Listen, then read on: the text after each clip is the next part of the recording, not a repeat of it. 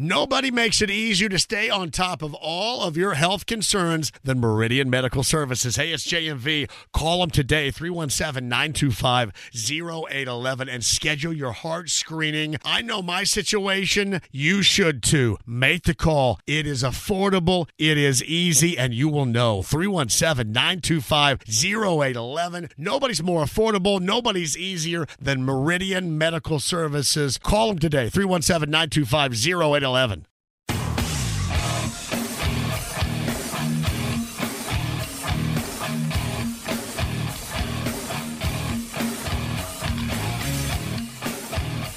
What in the hell do you think you're doing? Hey, John Boy. I'm telling you straight, it's my way or the highway. So anybody wants to walk, do it now. Hey, everybody, we're all gonna get laid. And again, it's picked up. It's Darius Leonard. A pick six for the Maniac. Touchdown, I-N-D-Y. Yes, sir. Oh, oh the chicken! Double time! Myles Turner. Yeah! John, I have never been better to be on the air with you here in Indianapolis, a place where so many of my dreams have come true. The Ride with JMV on 93.5 and 107.5. The Fan. Hey, welcome in. It's a Tuesday, abbreviated week because of Thanksgiving. If you are out and about, hopefully you're having a blast and preparing for a great deal of an enjoyment with your friends and your family. We got a couple of more days, like today and then tomorrow. Now, I will say this yesterday, and this was all me, by the way, too. Nobody else had said anything about it. For some reason, in my head, we were going to be doing Larceny Bourbon Locks and Luna Azul tequila shots from Parks Place Pub in Fishers today. And I think I talked about that yesterday a couple of different times, but I screwed that up. That was my bad. Uh, we are not there today. In fact, we are in studio today. We'll be back at Parks Place Pub coming up next Thursday. Tomorrow, however, it is going to be a Bud Light Blue Friday, which is again a Bud, a Bud Light Blue Wednesday. And you got to keep this in mind here, too. Monday Night Football is coming, right? Uh, we have seven pair of Steelers Colts tickets to give away coming up tomorrow. And this is a tradition that we do. We go to Broad Ripple, we go to Brothers. You guys come by, we have a good time. And we're going to do that again coming up tomorrow on a Bud Light Blue Wednesday, seven pair of Monday night football tickets. I know, I know, well, the Colts and and you're disappointed. And I know we're going to probably talk about Nick Sirianni coming up in just a bit. I'd asked yesterday regarding exactly anybody in the general vicinity when he approached the crowd on Sunday. Looked like it was a couple, maybe even more than a handful of Eagles fans. But he said that blank was for Frank Reich. Make no mistake about this. And it doesn't matter what Nick Sirianni says. I'll be honest with you. I would expect a friend that has been given this opportunity and helped out to get to where he is right now, I would understand why a friend would have that person's back. I'd understand it. But don't let this get lost, and it will. It's going to get lost in the this and the that. You know, this guy is, yeah, that's what you want. Some guy that's going to go do that. Don't let it get lost in the simple fact that it was time. In season, out of season, it was time. This whole thing had run its course.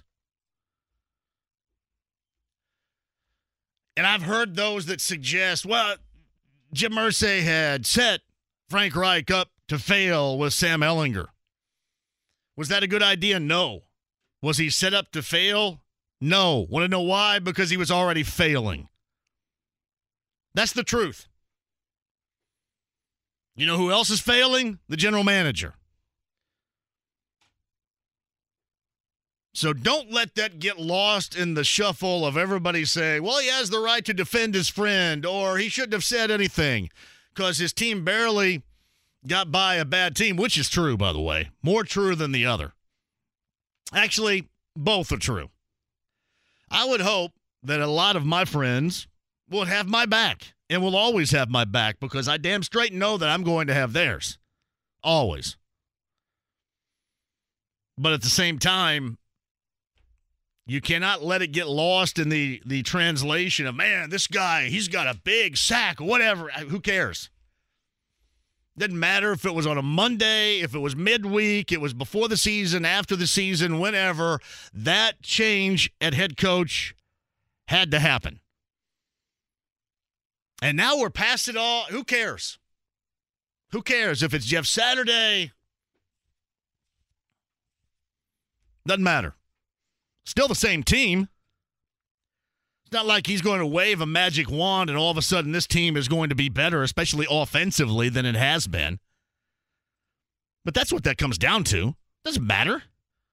That was the owner's choice. That's who the owner wanted.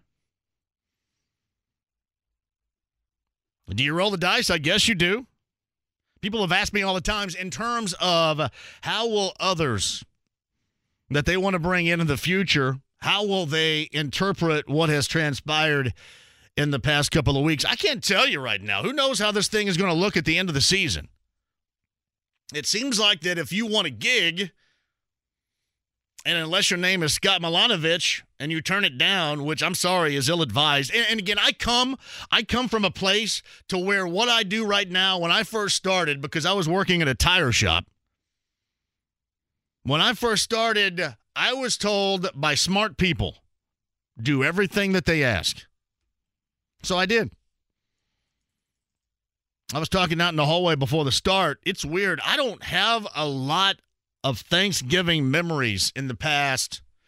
Well, in the past 10 years, yes, but 10 years prior, going all the way back basically from 94 through midway or the latter portion of 2000, I don't have a great deal of memory of Thanksgiving and Christmas. Why? Because I was working.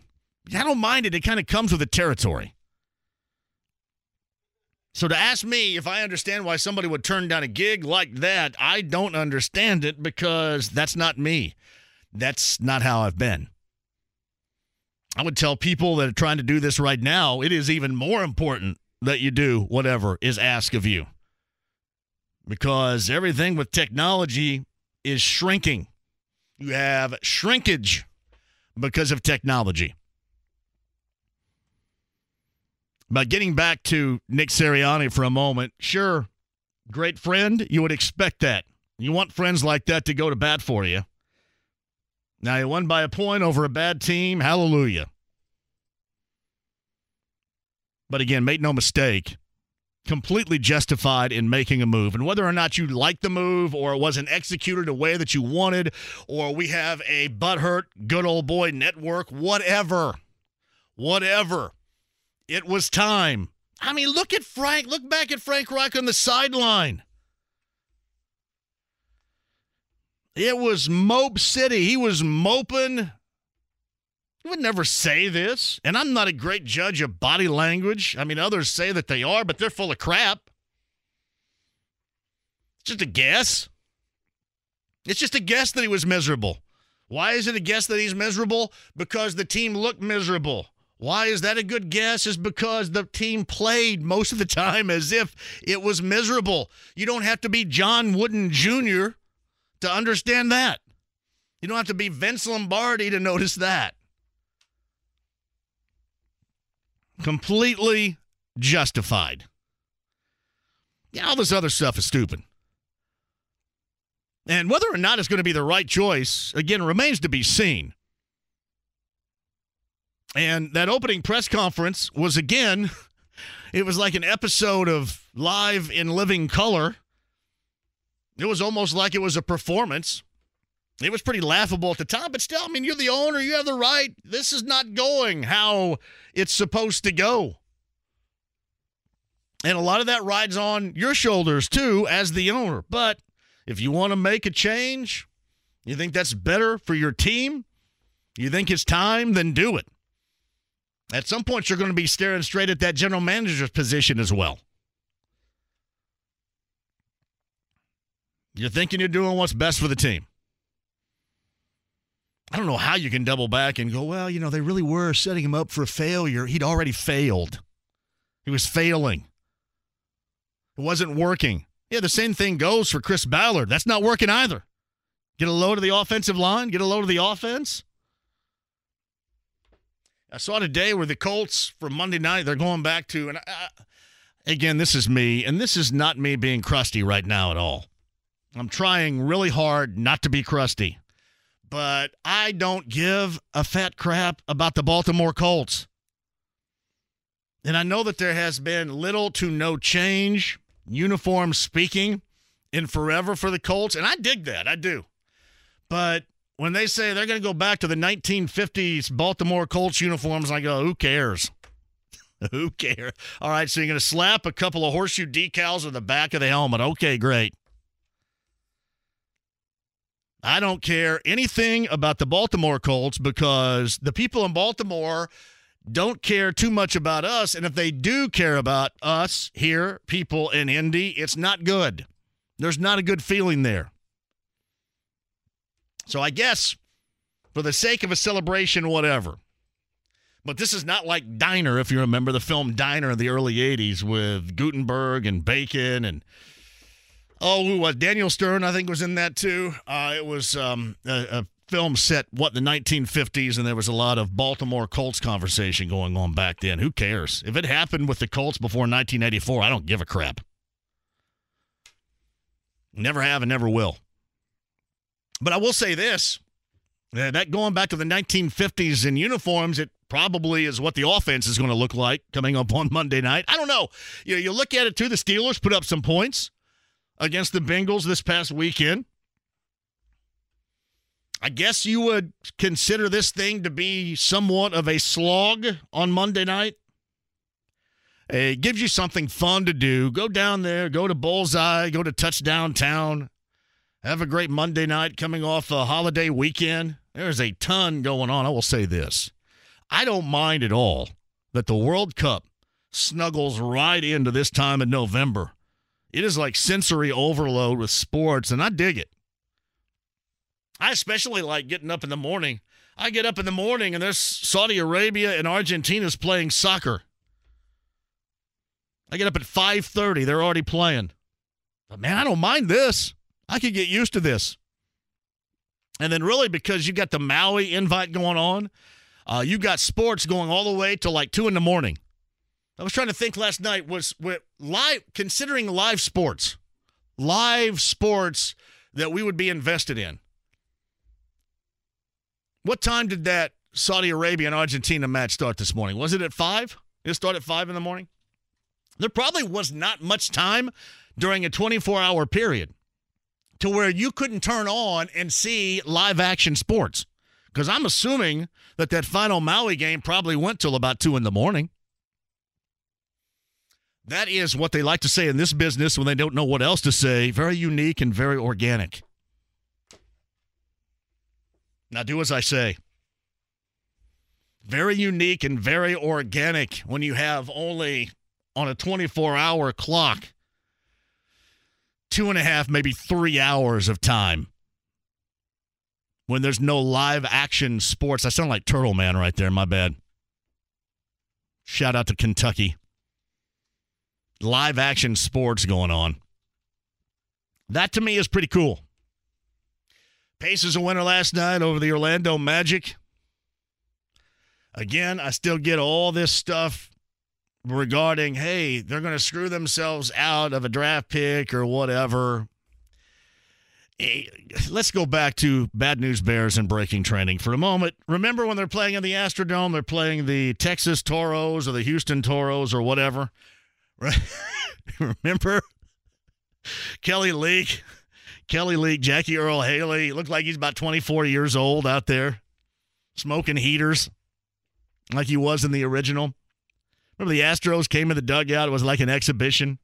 I love that too because those Houston Toros teams, all those so called Little League kids, look like they're about 25 years old, and every one of them had a big tobacco chaw in. It was like, let's see if we can stereotype Texas anymore here. Put a big tobacco chaw in all these kids. But now the Astros came in the dugout preparing for a game in the Astrodome, and William Devane, the father of Kelly Leak, came out there and started the chant, Let them play. Let them play. It was really odd and awkward. When you're an adult and you watch that again, you go, oh, man. Devane's out there in his Army green jacket here. It's weird. What's happening? But as a kid, man, it's pretty cool. And as a kid, it's pretty cool because the Astros roll in there with those awesome Astros uniforms and start that along with William Devane chant of let them play. And that's kind of how I look at the Pacers right now. Let them play. See what you got. See what you got before you dismiss it. And in terms of being upset because they're able to close out games or winning games, where the hell are we? Seriously. Where are we? The object, it is still the win. I would be hard pressed. I would love this because sometimes sometimes you figure me as a clown. So sometime if you ever see Tyrese Halliburton on the street, maybe ask him, you know, why are you winning so many games? Can you not lose some of these games? And see the type of reaction you get. They would think you're a full fledged clown. Why? Because these guys are out there, they're highly competitive, and they want to win. And you know what? They're not bad. They are not bad. And I know that their schedule has not been anything to write home about. While it's fun to watch, I get that. I do admire when they're able to close. And if you want to lean on the whole learning process, which everybody does, part of this growth, this maturity, and this learning process is being able to close games. If some analytics nerd comes at you and says, oh, it's a bad deal that they're winning these games, man, just run, run and tell me about it. The analytics nerds, that's what I want to hear. You know, at some point, while I understand where we're going with analytics. At some point, I just kind of dig watching the games, and then it comes down to whoever wins or loses. I'm just scratching some algebraic formula up on the chalkboard I really don't care about. So that's a good thing. That is a I know Orlando's not any good. I know that the schedule so far has not been that great. It's going to get much tougher. So you may still get what you want further down the road because it is an incredibly small sample size. I mean, hell, you may get it coming up tomorrow night. Tomorrow night, the Timberwolves in town, or as they say where I'm from in southern Indiana, the Timberwolves. The Timberwolves are in town. Is Gobert healthy? Or as they say in southern Indiana, Gobert, is Gobert healthy? Gobert healthy, Karl-Anthony Towns, Anthony Edwards is a good player. That was a team that caught a great deal of steam down the stretch a year ago into the postseason. They are a fun team to watch. Uh, they are in town coming up tomorrow night. Should be a good matchup. And I do, I, I'm right with you. I thoroughly enjoy sitting at home and watching the Pacers. I like listening and watching Chris and Quinn and JJ and Eddie do their thing. So it is all good. Last night, TJ McConnell, TJ McConnell going lefty and then running back on defense, staring at his left hand was fantastic. That's one of the plays of the year right there. It was kind of a floating left hand in the lane. And man, TJ was feeling TJ was feeling because he was knocking down threes. And TJ also got the walk off with JJ at the half and then during the game. And he, I don't think he wants much of that. Like TJ McConnell is really good on this show. We love having TJ McConnell on. He is one of the better interviews that we have. As far as TV interviews, I don't know if he wants much of that.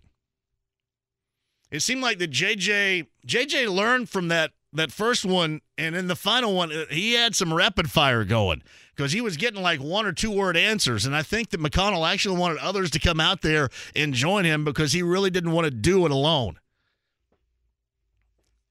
I'm going to tell you that lefty in the lane and then running back on defense. And by the way, running, sprinting back on defense. I mean, not walking, not jogging, not do it like some of you clowns probably would walk or stand where you were.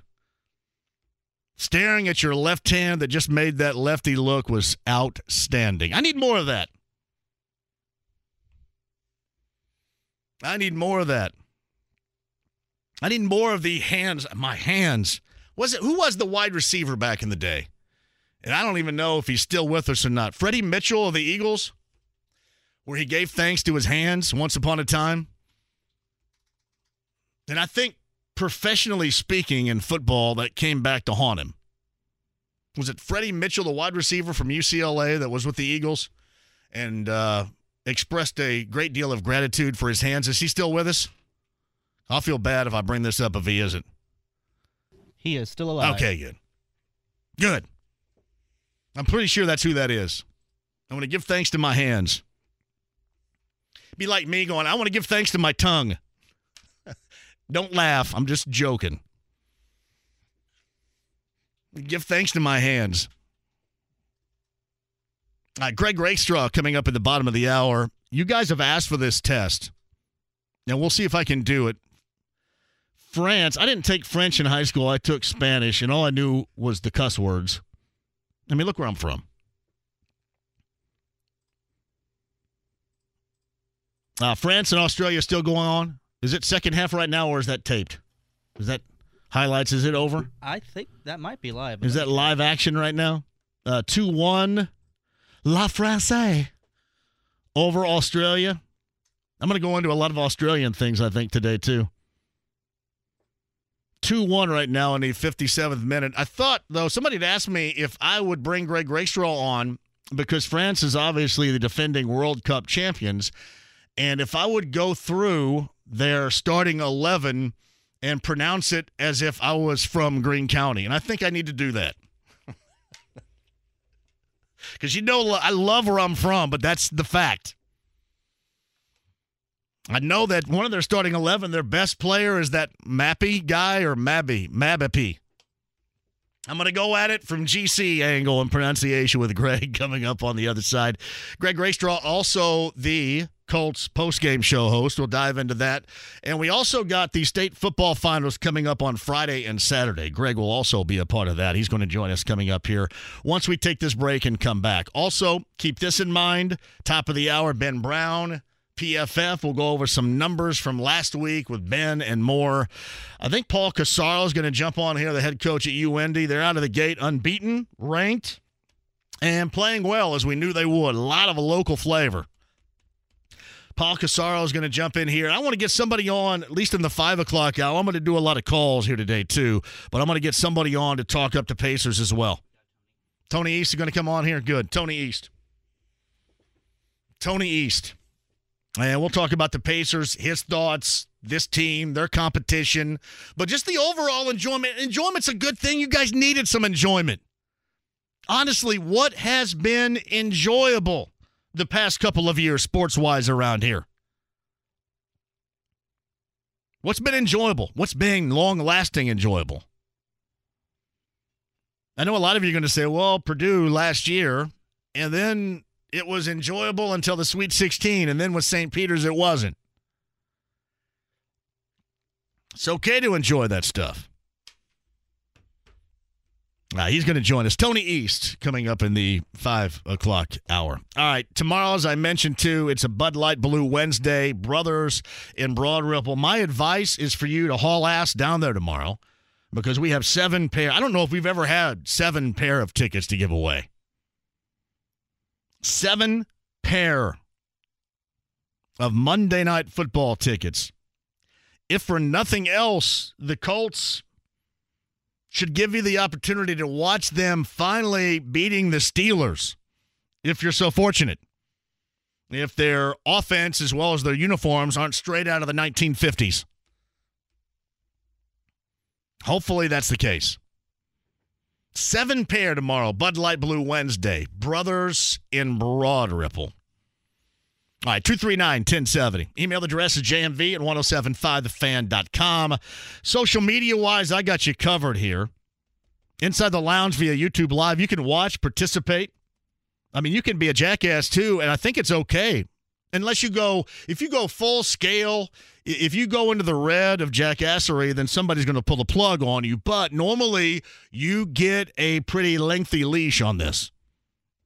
Uh, you can check it out inside the lounge via YouTube Live. That's the ride with JMV. The stream, the app, HD Radio's got you as well. Facebook, Twitter, 93.5 and 107.5 The Fan. Greg Rakestraw is with us next. Life is full of things to manage your work, your family, your plans, and your treatment. Consider Kesimpta, ofatumumab 20 milligram injection. You can take it yourself from the comfort of home. If you're ready for something different, ask your healthcare provider about Kesimpta and check out the details at kesimpta.com. Brought to you by Novartis Pharmaceuticals Corporation. Welcome back to Dealing Together. First caller? I bought three sweaters to get the fourth free. Oh, you got fleeced. Next caller. I traded my old Samsung at AT&T for a new Samsung Galaxy S24 Plus and chose my plan. That's not a bad deal. It is not. Our best smartphone deals. Your choice of plan. Learn how to get the new Samsung Galaxy S24 Plus with Galaxy AI on us with eligible trade-in. AT&T. Connecting changes everything. Offers vary by device. Subject to change. S24 plus 256 gigabyte offer available for a limited time. Terms and restrictions apply. See att.com slash Samsung for details. The Ride with JMV. One, is this or is this not the XFL? Yes, it is. Two, do I or do I not currently have a pulse? Yes, I do. Let's play football. 93.5 and 107.5. The Fan. I guess in honor of Australia being down 2 1 in the 66th minute of play in their first matchup with the defending uh, FIFA World Cup champion France team, I'm going to give you the church. The church and Australian band right there with Under the Milky Way. All right, we're back in here too. 239 1070. If you guys want to jump on board, would love to have you. Ben Brown of PFF is going to join us coming up in the four o'clock hour. Tony E is going to talk some Pacers in the five. Paul Corsaro, U Indy, joins us coming up in the four o'clock hour. Seven pair of tickets to the Monday night football game with uh, my friends at Bud Light tomorrow. That's at Brothers in Broad Ripple. Seven pair. Bud Light Blue Wednesday. This reminder, too Pickup USA, I talk about it all the time, right? Pickup USA in Noblesville. They are having Turkey Ball Friday, November the 25th. Holy hell, I may have to do that too. 10 a.m. until 3 p.m. Turkey Ball.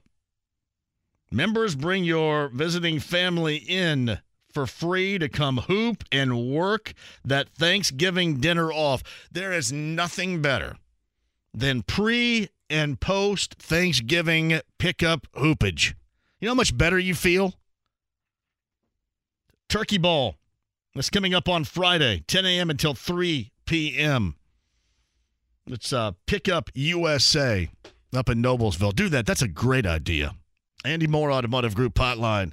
Greg Rakestraw is with us now. All right. What do you think?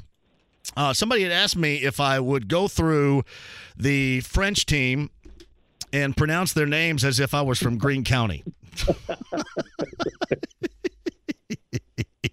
That Mbappe can really play. yeah, yeah, yeah. Tell you what, that guy rude man, he's got a sweet beard. I'm telling you, I'm trying to look at their jerseys right now to see their lineup, but uh, I, I don't know enough of them, I guess, to uh, And- to get it. I, I, I want to hear you roll through a uh, Didier Deschamps as their head coach. I'm waiting hear that one from you, too. Kai Leon Mbappe, he's he's a good one, right? He's good. He is very good. Yes. Day Dayad Upper Incano. He's fantastic. I'm I'm I going don't even know uh, who you're talking about at this Usman point, sadly. in what's that? I'm not even sure which one you're talking about on that one. So Usman Dembele. De- De- Dembele, yes, very I'm close. I'm in the ballpark right there. Dembele, you did well.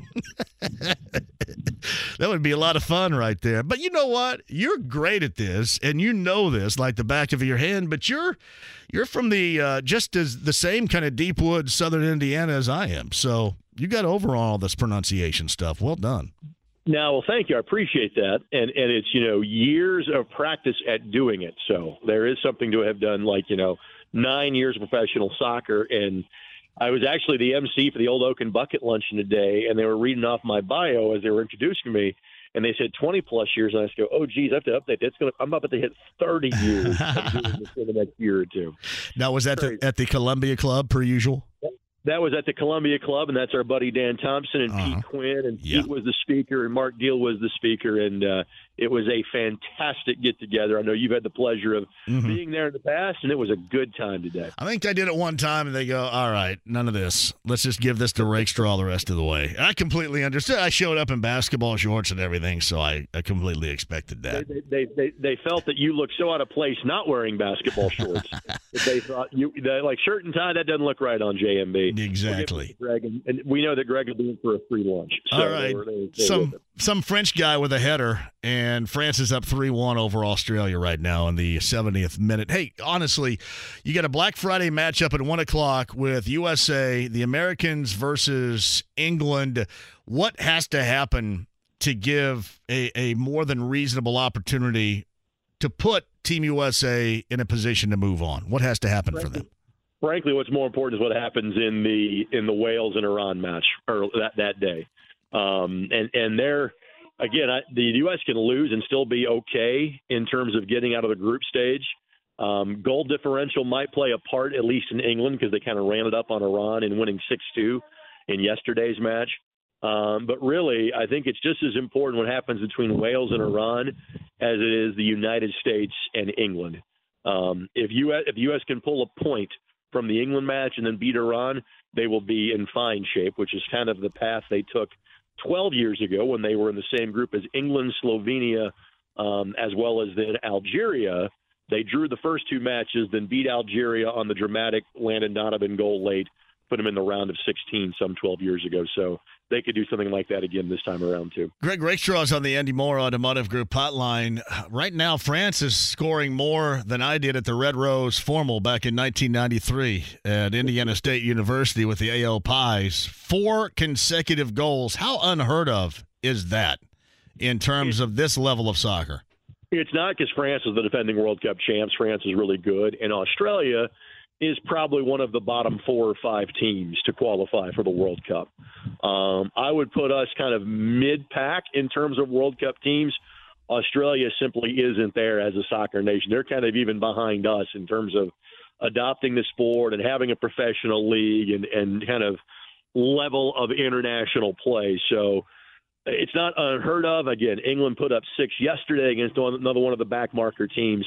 Frankly, the France um, score right now with Australia, the England Iran score yesterday makes what Saudi Arabia did to beat Argentina all that more remarkable. That is truly, and maybe the best tournament you can compare this to is the NCAA tournament. I liken like USA Wales to like a 6 11, 7 10 game yesterday. Yeah. Saudi Arabia would be a 16 beating to 1. Them beating Argentina, that is one of the most remarkable results in the World Cup in a long time. That's like a UM, UMBC type of deal right there. Is that what that is? Correct. And- Yeah. And the and the only other thing, and I, I've even forgotten which team they beat at this point, but Cameroon in 1990 scored a first round win that was like that, and I and I've, I've forgotten at this point whom, whom they beat. I think it might have been Argentina because I think I think uh, Alexi Lalas called them Cameron today. I don't know if he meant to do that or he didn't, but it was pretty funny. It sounded like me. it, it, it, could, be them too. So uh, that Rutgers education Alexi has, it's paying off for him. That's So- uh, Greg Rakestraw with us. You're going to be busy coming up on Friday and Saturday as well. What games are you calling in this high school football title? So I have the nightcaps each of the next two uh, each of the next two nights. So I've got uh, 6A with Center Grove and Carroll of Fort Wayne at, on uh, that's the Bally Sports Plus game because of the Pacers. It's the one high school state final, not on Bally Sports Indiana. Got to go to Bally Sports Plus on that one, or you can watch it pay per view at ihsatv.org. Then I will have the Whiteland Warriors versus Valparaiso. So John, Nice. I'm, I am resuming a role that I had 20 years ago. I'm back to being the sports voice of Johnson County for two nights. That's nice though. It's it's really great what Whiteland has done this season. What a spectacular year. And Darren Fisher is, is so well liked. Uh, he he plays a prominent role in the Indiana Football Coaches Association, and he has been so helpful with other coaches across the state. There's going to be a lot of people rooting for Whiteland now. Valpo's Bill Marshall's a great guy, and that's a really good program. And probably Valpo's played a slightly tougher schedule. The Mid-State Conference is getting better at all sports. The Duneland Conference that Valpo's a part of is probably maybe the third or fourth best league in the entire state. Um, what strikes me about all these matchups, John, is that you get a lot of teams that like to run the football, and I don't think we're looking at many blowouts in, in kind of the way this shapes up. Um, you know, the schools that we thought were, were kind of favorites, New Pal got knocked off. Then Roncalli, who beat them, got knocked off. Probably Chatard would be, I wouldn't say a prohibitive favorite, but a favorite against Lawrenceburg in 3A. But I think for the most part, we're looking at really competitive, close football games on Friday and Saturday. You and I both agree, and we- we've known him for a while, and he's one of my all-time favorites. Is this the best coaching job of the career of Eric Moore at CG? The only one I would put up there with is the first time he made the state championship game because that was in his second year. I think he was either five and five or six and five in his first year back in '99, and then in 2000, you know they beat Monty Ben Davis uh, kind of at their pinnacle because the next year James Banks would lead them to a state championship in 2001, and Center Grove found a way to beat them. And while they were playing in the MIC at the time, they hadn't really established themselves the way they have now. But yes, you know, for example, I can rattle off you know, Tayven Jackson, Tennessee, Caden Curry, Ohio State, uh, Schott, Michigan State, Carl Biddings, Louisville, in terms of major college talent off of last year's team. Well, this year has Jalen Thomason going to Ohio. And that's it. I mean, th- th- this is just a really good high school football team that has gotten the benefit of they, they've not lost in the last two or three years. Those kids always expect to find a way to win. But secondarily, now this is the fourth consecutive year they have made the 6A state championship game, which they joined, you know, Warren Central back in the 5A days as the last school to have done that in the largest classification.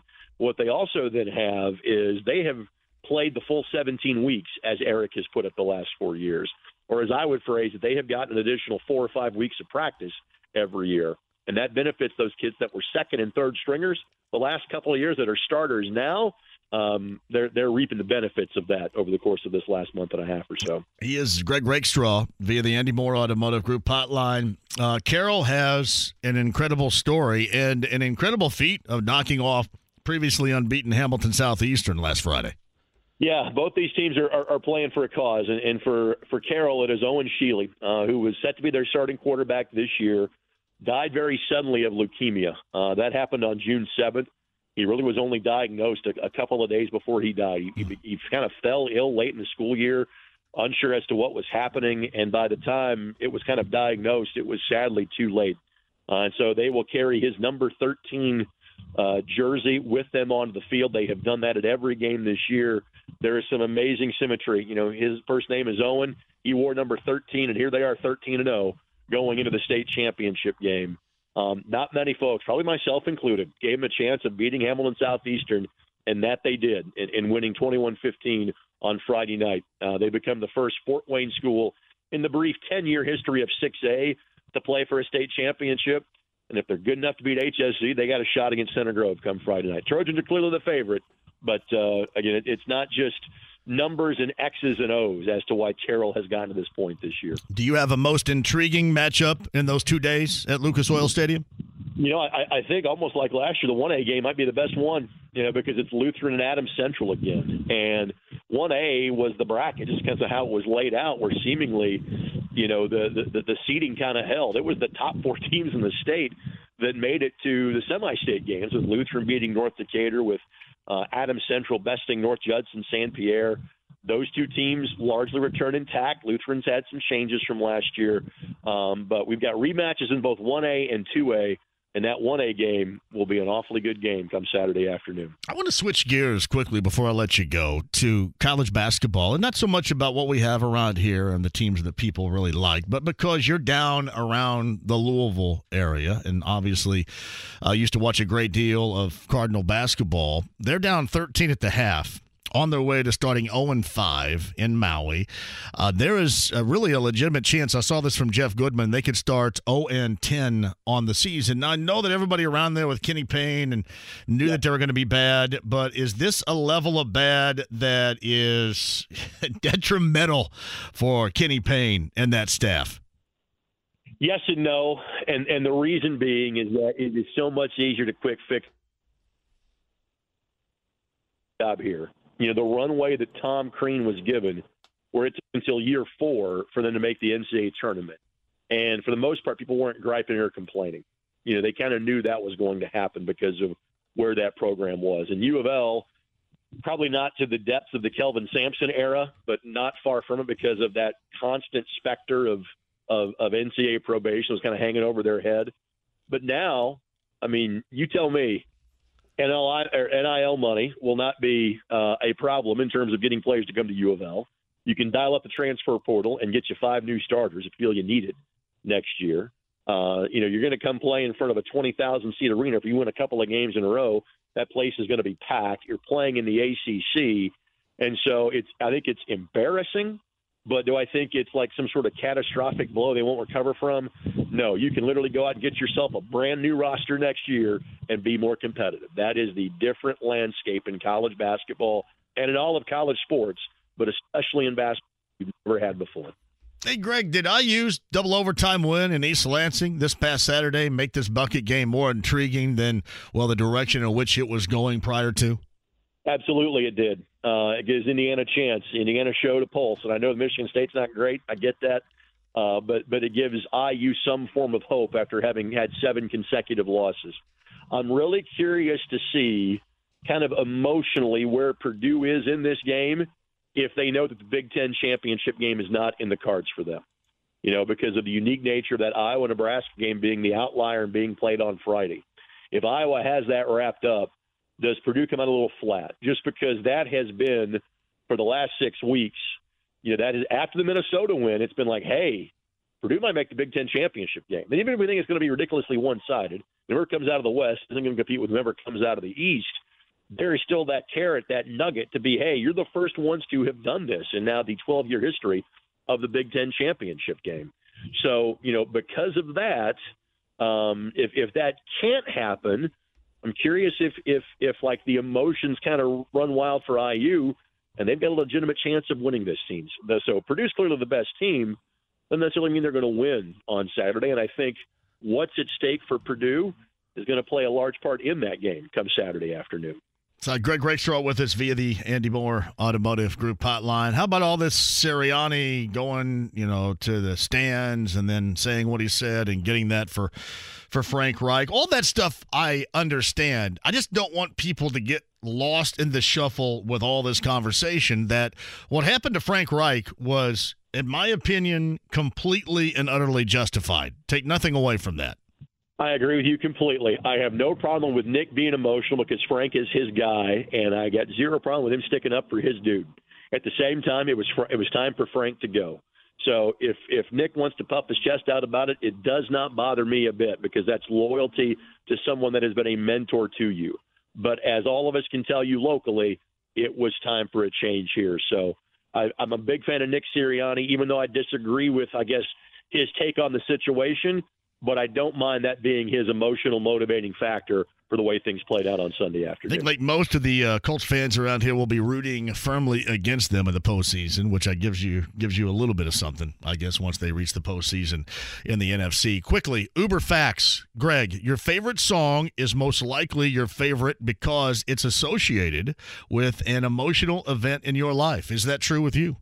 I would assume so. Yeah. I mean, now now you say that, I'm like, I'm not sure that I would be able to rattle off a favorite song, but I can give you like a genre and a time period, which is associated with like. All right, just give me one. Give me one as an example here. Give me one and see if Uber Facts, uh, Facts is accurate in their in their tweet. Wow. Um. Okay, I'll start because I know I kind of sideswiped you here. Uh, Gerry Rafferty Baker Street is right now my favorite song of all time. I don't think it's associated with anything emotionally. No, no. Other than me, you know, first time I heard it was on a KTEL eight track. I don't know how much emotion I garner from that. Second favorite song right now is "Ebony Eyes" by the late Bob Welch. That was also a KTEL. Maybe it's something with KTEL and eight tracks back in the day. So yeah, I, I, think if you heard it on an eight track, there's this emotional yeah. tie-in Third? that you have. I mean, you know me, my music tastes tend to be, you know, late '80s, early hmm. '90s hip hop and sure. rap. Yeah. So so be, being like apparently the only dude that can say French soccer names and enjoy rap, being from Harrison County, is just kind of the unique nature of my makeup. Welcome to the Boomtown, David and David's number three on my list right now from the '80s, from 1985, 1986. I think the Dave Ramsey show is about to start. Just like when I hear, you know, when I hear, you know, Welcome to the Jungle, I think, or, or, or no, I'm sorry, the song that I most associate with the Jim Rome show is Iggy Pop. Yeah, like Iggy I'm flipping around Sirius XM and I hear Lust for Life, and I keep waiting, waiting to hear live from Los Angeles. Right. I, and I never hear it. I'm like disappointed half the time. So Dave Ramsey starts with "Welcome to the Boomtown." Well, not Welcome to the Boomtown. He starts with Baker Street. Oh, I didn't know that. I've never. Uh-huh. Well, you know, that's that's either uh, economical or political, and you know I'm not listening to that. Understood, yes. But as, as someone that, uh, and I'm not espousing for either of them, right? But as someone that helped bring that show to Indianapolis, you know, I hear that song. Trust me, it's muscle memory in my mind. All right, man. Have a great call coming up on Friday and Saturday, and then we'll uh, talk to you. I'm sure coming up on Monday as well. You and the family have a great Thanksgiving. You do the same, and as I heard you talking earlier, you enjoy not working on this Thanksgiving. Enjoy the day off. I appreciate you, brother. Thanks, man. Yep. It's a Greg Rakestraw on the Andy Moore Automotive Group hotline. Emotional song for you? Anything your favorite's emotional? James? Got nothing, huh? Not really. Not Yeah, there's no of. emotion. No emotion with me. It was just, hey, man, that was pretty cool. I like it. Top three right there. Quick one, we shall return. Ben Brown, top of the hour. We associate Ben Brown with Thomas Dolby. She blinded me with science. The data scientist and analyst from PFF. Ben's going to join us coming up in the four o'clock hour. Paul Corsaro, bottom of the four. Tony East talks Pacers in the five o'clock hour on 93.5 and 107.5. The fan. Life is full of things to manage your work, your family, your plans, and your treatment. Consider Kesimpta, ofatumumab 20 milligram injection. You can take it yourself from the comfort of home. If you're ready for something different, ask your healthcare provider about Kesimpta and check out the details at kesimpta.com. Brought to you by Novartis Pharmaceuticals Corporation. Welcome back to Dealing Together. First caller? I bought three sweaters to get the fourth free. Oh, you got fleeced. Next caller. I traded my old Samsung at AT&T for a new Samsung Galaxy S24 Plus and shows my plan. That's not a bad deal. It is not. Our best smartphone deals, your choice of plan. Learn how to get the new Samsung Galaxy S24 Plus with Galaxy AI on us with eligible trade-in. AT&T. Connecting changes everything. Offers vary by device, subject to change. S24 plus 256 gigabyte offer available for a limited time. Terms and restrictions apply. See att.com slash Samsung for details. The Ride with JMV. I got nowhere else to go. 93.5 and 107.5. The Fan. That Greg Rakestraw podcast from a little bit earlier. 1075thefan.com. Inside the lounge via YouTube Live. Good to see everybody there. What are we talking about? I need to join midstream here. What do I need to bring up here inside the lounge via YouTube Live? What do you guys got going? LL Peaches. Now, do you have to change your name? Do you get like banned from the noon show? Is that why you have to change your name here, LL? Ben Brown's going to tell us how crappy the Colts are now. no, wait a minute. The numbers are going to express the result of bad performances by the Colts. And that's what Ben Brown is here to do. He's going to analyze those numbers via the Andy Moore Automotive Group hotline right now from PFF. He's the data scientist, the betting analyst. He's all that we need and then some. It's Ben Brown. Hello, Ben. How are you? I'm doing pretty well, JMV. How are you doing? What are the numbers telling you about this Colts team now, especially after last week against Philly? Oh, it was close right there, right there. And then, as the Colts teams have done more times than not this season, they disappoint in the end.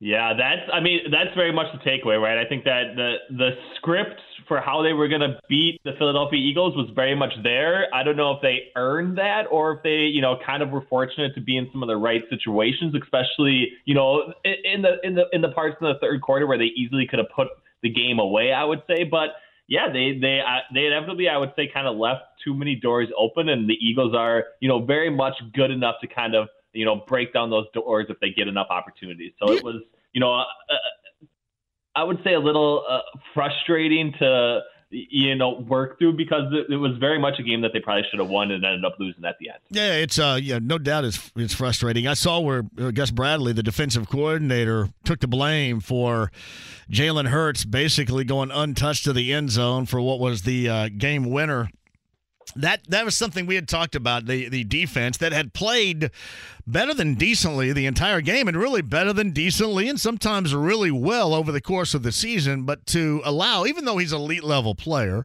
in Jalen Hurts but to allow him to go untouched to the end zone on a QB draw where I think everybody in the stadium knew that he was going to be the guy in charge and running the football right there seemed a bit egregious I think to say the least did it not yeah, I mean, and, and that's a spot where they absolutely had to win him, right? Up front, they kind of, I would say, at least showed some semblance of being able to slow down other team, you know, other teams rushing the football. This was, I would say, their second lowest, you know, grade from a PFF perspective, specifically to their run defense unit. So it's it's disappointing. No no real run gaps were, I would say, filled in crucial situations. And I think that you know, in order to get off the field keying in on Jalen Hurts in the running game had to be the most obvious solution, and, and to kind of miss that when you know you kind of absolutely needed it. Uh, I, I think you know it, it's it's it's it's it's uh, uh, maybe I would agree with Gus Bryant on the fact that that was kind of the letdown spot, but to go back to it, I still think there were enough opportunities for this offense to put it yeah. enough out of reach to the point where they could have, you know, come home victorious even with the the difficulties in the run defense. Well, I mean, first down from the five after that Parris Campbell catch, and you have to settle for three. And they had many times a, a short field to work with, and either had to settle right. for three or actually missed an attempt at three. And against a good team like the Eagles, even on a bad day by the Eagles, a day in fact where the Colts defense was playing, you know, again as I mentioned earlier, better than decently here. Uh, that's just the recipe for disaster at the end because the Eagles just kind of hung around and then took it with Jalen Hurts on right. that final drive. Right. Right, and that's and that's got to leave. That's the bitter taste in the mouth, right? Because very much in the third quarter, they were there. They had the ball, you know, even on the fourth and ten when you know the Eagles went for it. They kind of got the sack on uh, on Jalen Hurts and took it over at the 45 yard line, and then you know get sacked right away, move back, move back, and and then all of a sudden you're punching the football once again. Like it's to to not get points with such short field positions or to settle for field goals off of big plays. Like you, you, you got to put some distance in between these quality teams if you do want to, you know, be able to play from ahead and actually emerge victorious at the end. I would say. Ben Brown is our data scientist from Pro Football Focus with us every Tuesday at this time on the Andy Moore Automotive Group hotline. We have been very disenchanted, to say the least, with this offense this year and uh, you kind of wonder uh, where it is as of right now. I kind of looked at the numbers, and you can back me up on this. Altogether, the numbers, I guess, didn't look as bad. I thought that they would be either at the bottom or near the bottom, but they're not quite there yet, are they, as far as where we are in the season offensively? No, they're not. They're definitely not there yet. I think there was also, you know, um, you know, some hope. I would say in some ways, especially offensively, for what they put forth. I think this was uh, you know, Michael Pittman's probably like his third best receiving grade of the season. I think it was Matt Ryan's second best re- passing game of the season. So from that perspective, especially early on, they were they were moving the chains with with a focal point on Michael Pittman, and then they kind of got ahead and, and, and you know kind of tried to deliver to kind of continue to deliver the football to Jonathan Taylor. That was open early on, but they didn't really have, I would say, you know, kind of a counter punch in the second half once the Philadelphia Eagles were able to make some adjustments uh, that that kind of I would say completely shut down you know everything that the Colts were successful doing in the first half, and I think you know that's that would be you know in, some ways the concern of um, you know uh, having a you know a newer or newish you know head coach, offensive coordinator all the way through is some of those halftime adjustments and things where you need to kind of you know come up with a little bit of a different approach in the second half because you expect a little bit of a counter from uh, you know an Eagles defense that has been really good so far that was the spot where I feel like you know that that would be to me you know where they probably lost the game inevitably uh, from my perspective. Uh, ben, where's Matt Ryan in the hierarchy of quarterbacks in the NFL right now? How's he look? Yeah, so he is uh, from PFF's grading perspective, and I'll remove you know some people here. I should have had this queried and ready to go for you, but uh, um, I would say he is Oofta, he is. You want me to? You want me to fill time right here? Want me to sing a song no, or something? He, he's basically thirty. So this does include some other guys as well, but he's basically thirty first in PFF passing grade when we factor in some some backups that have been you know graded better than him. And I'm thinking yeah. of a guy like Bailey Zappe, who you know um, you know has like 99 or so dropbacks. Maybe that should be the cutoff, but he's you know right right by basically the you know, the lowest of the low from, uh, you know, a starting quarterback perspective. He's in the Davis Mills category, the Carson Wentz category, um, you know, the Jared Goff category to a lesser extent. So it's it's it, it still hasn't been great. It has gotten better, and there have definitely been flashes, but um, I, I, I still don't think he he can really be considered, you know, um, I would say justified in what they actually, you know, um, you know, what it's not working out basically in the way that which they planned, you know, this offseason, obviously. Yeah, this offense is terrible. It is, and and really about about the team, you can't. It's funny about this team. Funny, strange, whatever. Is that if something is going right, you can count on what was going right previously to break down, and right. then you know it's just kind of this vicious cycle with this team. All right, the offensive line, which we thought had a really nice afternoon in Vegas, which clearly everybody has had because of the Vegas defense not being any good. How did it grade out for you when you look back at that matchup with Philly on Sunday, Ben?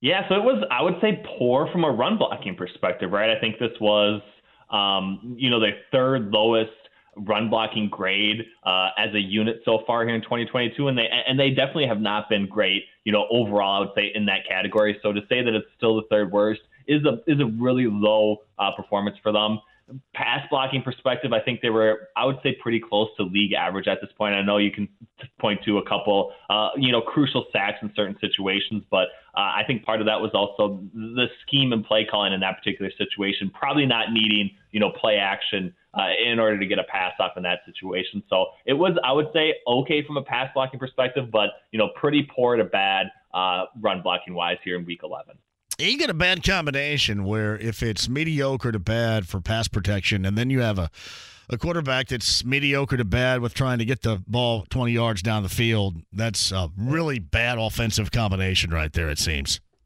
Right. And then you're relying on maybe like a big chunk play, you know, in yeah. the running game, which was happening some last year, but it's, you know, it's right. been, it's been tough sledding for Jonathan Taylor as well. Right. And I think it, you know, in, some ways it's, you know, teams can key in and focus on him because there's no real threat to Matt Ryan, you know, outside of some slant routes and everything else to Michael Pittman to really be able to, you know, move the ball effectively downfield, throwing or rushing the football, to be honest with you. So ben Brown, all right, I'm going to give you a minute and I'm going to talk. I want you to look up Bernhard Raimann, the rookie, his numbers on the season, especially as of late at left tackle for the Colts as a starter. I mean, I hate to put it to the kid like that, but I mean, he's a starter now, so we got to look at it and look at it honestly here. Ben Brown joins us via the Andy Moore Automotive Group hotline. He is the data scientist from PFF. All right, the the rookie Bernhard Raimann, since he's been the starter, or maybe just go ahead and incorporate the entirety of his numbers at left tackle this season. How do they look compared to everybody else? Yeah, so let me. Do I need, do I need to give you more time for that? I can't. I didn't find him on the first page, and I thought I was going to. no. uh, He's not on the first page. That's not good. So, yeah. Yes. So Bernhard Raimann, basically. So out of you know, this is and this is a high. I have a high snap threshold. I should put a little bit more in. There. Yeah. He is basically. Um, he's down there, boy. Um, he is 61st among tackles. So this is right tackle and left tackle um, you know, so far this season and overall offensive grade. So 61st basically. Um, so I would say pretty pretty far down at least from like starting caliber tackle performance.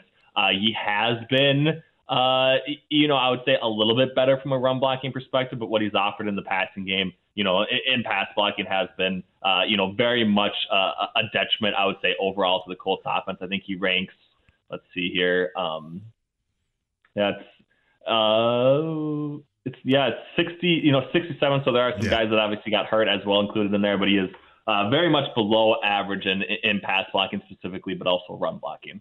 Yeah, so not good. A lot of room for improvement. And again, Ben Brown joins us. That is just, uh, I think, overall look at the offensive line, which um, had maybe a game against the Raiders and maybe a game, maybe half a game, a little bit of a game prior to that has been a roundly a disappointing group, no doubt about that this season. All right, let's turn the page to defense. The defense looked good, and then the defense gave up the game winner, and then that's the lasting taste you have in your mouth about the way the defense played on Sunday. But but overall, among those other teams in the NFL, where is this Colts defense as we enter this early week of Thanksgiving play coming up on Thursday? Yeah, I think I, you know I still think they're very much a respectable unit. They do you know, weirdly enough, if if it's stable or not, but they still generate a lot of uh, you know, turnover type situations, right? And that definitely feeds into them being able to get off the field. So we have them as, you know, kind of the 15th best defense right now in overall, what I would call like composite grade uh, or whatever, have been, I would say, uh, you know, pretty good from a passing perspective and also from a rushing perspective. So the, the, the, the, the idea that they kind of lost it for him at the end is, you know, th- that is how the game played out, but to even be in that situation and even to be, you know, a- ahead of a, an Eagles team that was very much thought of as, you know, maybe the best team or, you know, the second best team in the NFL here for a long time, you know, I would say was a, a kind of a testament to their defense and the ability to kind of get off the field and also make some big plays. So I think, you know, even though they rank 15th in our um, in our you know ranking, I do think that they probably are you know at least on Sunday even actually played better than that. I would say. What what were the Eagles better at doing overall? Offensively or defensively? All right, so Sirianni's squad's nine and one, no doubt about that. They had to squeak one out against a bad team in the Colts here on Sunday. But where are they both offensively and defensively compared to the rest of the NFL with that nine and one mark? Yeah, I mean it's it's very much been the rushing game, right? I think there's I don't think there's any team in the NFL that compares to them from uh, you know from from either a pass block or a run blocking perspective. By far the best offensive line in football, and I think when you have you know a guy like Jalen Hurts at quarterback that does have quite a bit of ability, you know, with his rushing game, it opens up a lot of things for for an Eagles you know team that uh, you know also has some big playmakers um, you know at the skill positions as well. So we have them basically you know top five uh, from a from an overall offense perspective. I want to say they're um, a little bit lower in in in in drop back performance, but uh, do have the best, I would say, or, or second best, you know, run running and rushing uh, grade so far here in 2022. So it's been, you know, a, a lot of the a lot of the stuff that Jalen Hurts does really well. You know, it, they're pressing the right buttons and they're putting him in good you know situations, and then you know they're kind of riding it out at the end of the games when they're playing from ahead. So to see them kind of come back, you know, in, in this particular matchup, I would say um, you know, it, it, it's it's just a situation where the Colts uh, very much had the best of it, uh, and unfortunately came away empty-handed. All right, give me those top five offenses right now, including, as you mentioned, the Eagles among those top five teams. What are the top five offenses going into Week 12? Yep. So from an EPA perspective, we have the Chiefs, we have the Miami Dolphins, we have the Buffalo Bills, uh, we have the Cincinnati Bengals, and we have the Philadelphia Eagles. Top five. So the four, the four, yeah. the four in the AFC, and then uh, you, you, know the Eagles down there at five as well. The worst record among those teams, I believe, would be the Bengals at six and four yep. right now, trying yep. to climb out of a uh, a slow start to to say the least. All right. Well, Ben Brown, who is the uh, data scientist of the NFL for Pro Football Focus, with us via the Andy Moore Automotive Group hotline. Before I let you go, anything stand out? Any other numbers that I didn't ask you about, either regarding the Colts or as we're going now into week number 12 of the NFL? Anything that interests you?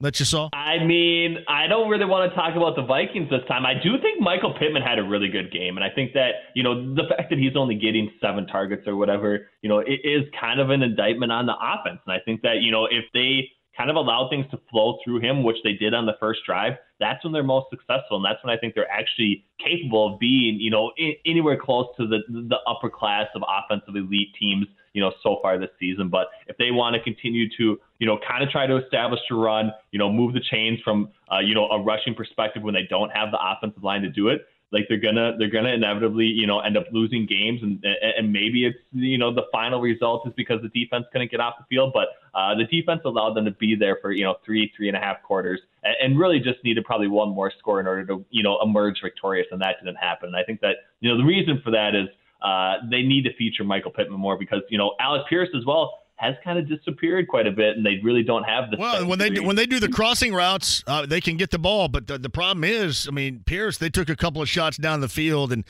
uh, there's a combination of things, but it all starts with the lack of arm strength that Matt Ryan right. has at this point in his career. He just can't get it down there. Right.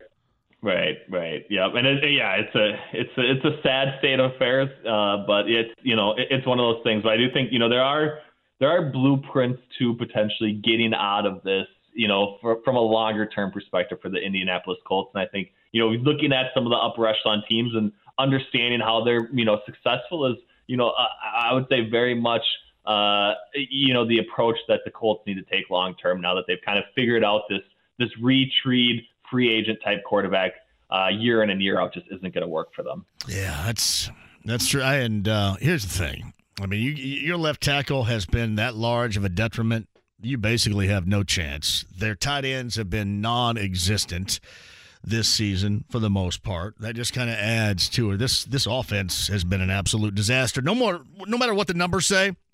It just it has this year right. been a disaster right. from what everybody thought it would give compared to the output, the production that we have seen.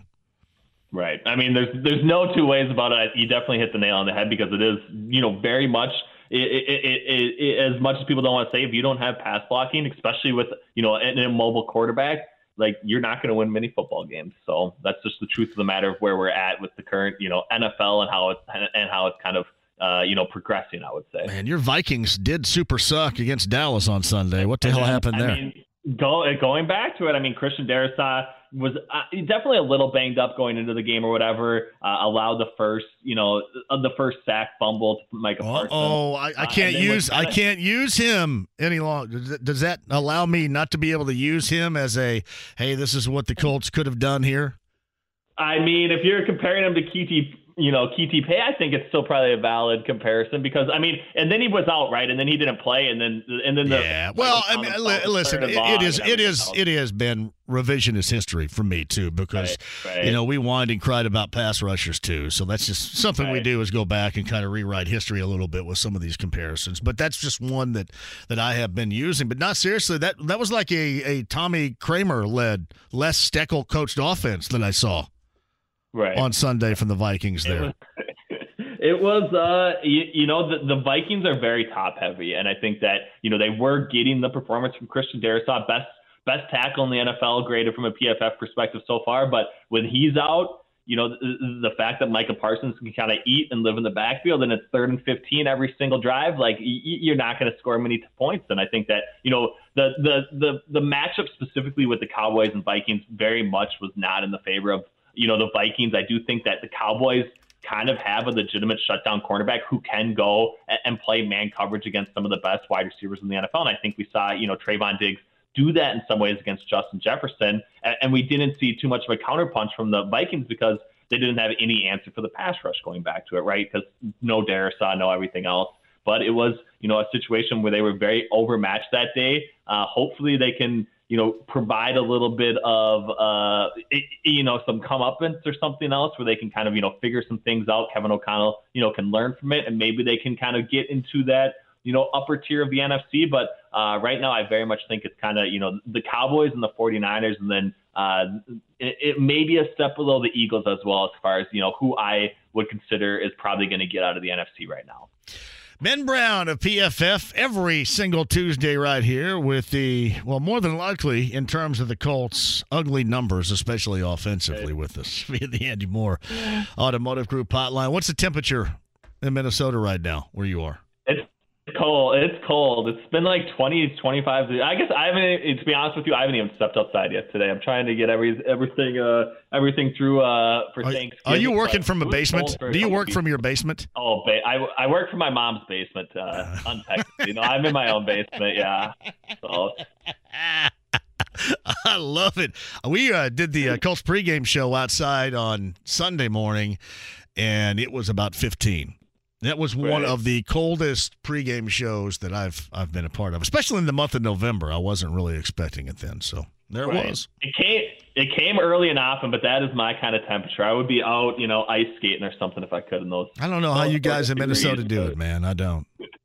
I don't know how it's you in do our blood, I guess. It's in our blood. So Yeah. All right. And my friend, I appreciate it. You and your family have a fantastic Thanksgiving. We'll talk at you next Tuesday. Yeah, likewise. Have a great Thanksgiving. Thanks for having me on. Ben Brown of Pro Football Focus on the Andy Moore Automotive Group hotline. Yeah, Scott McClellan, shout out to you. Turkey Ball Friday.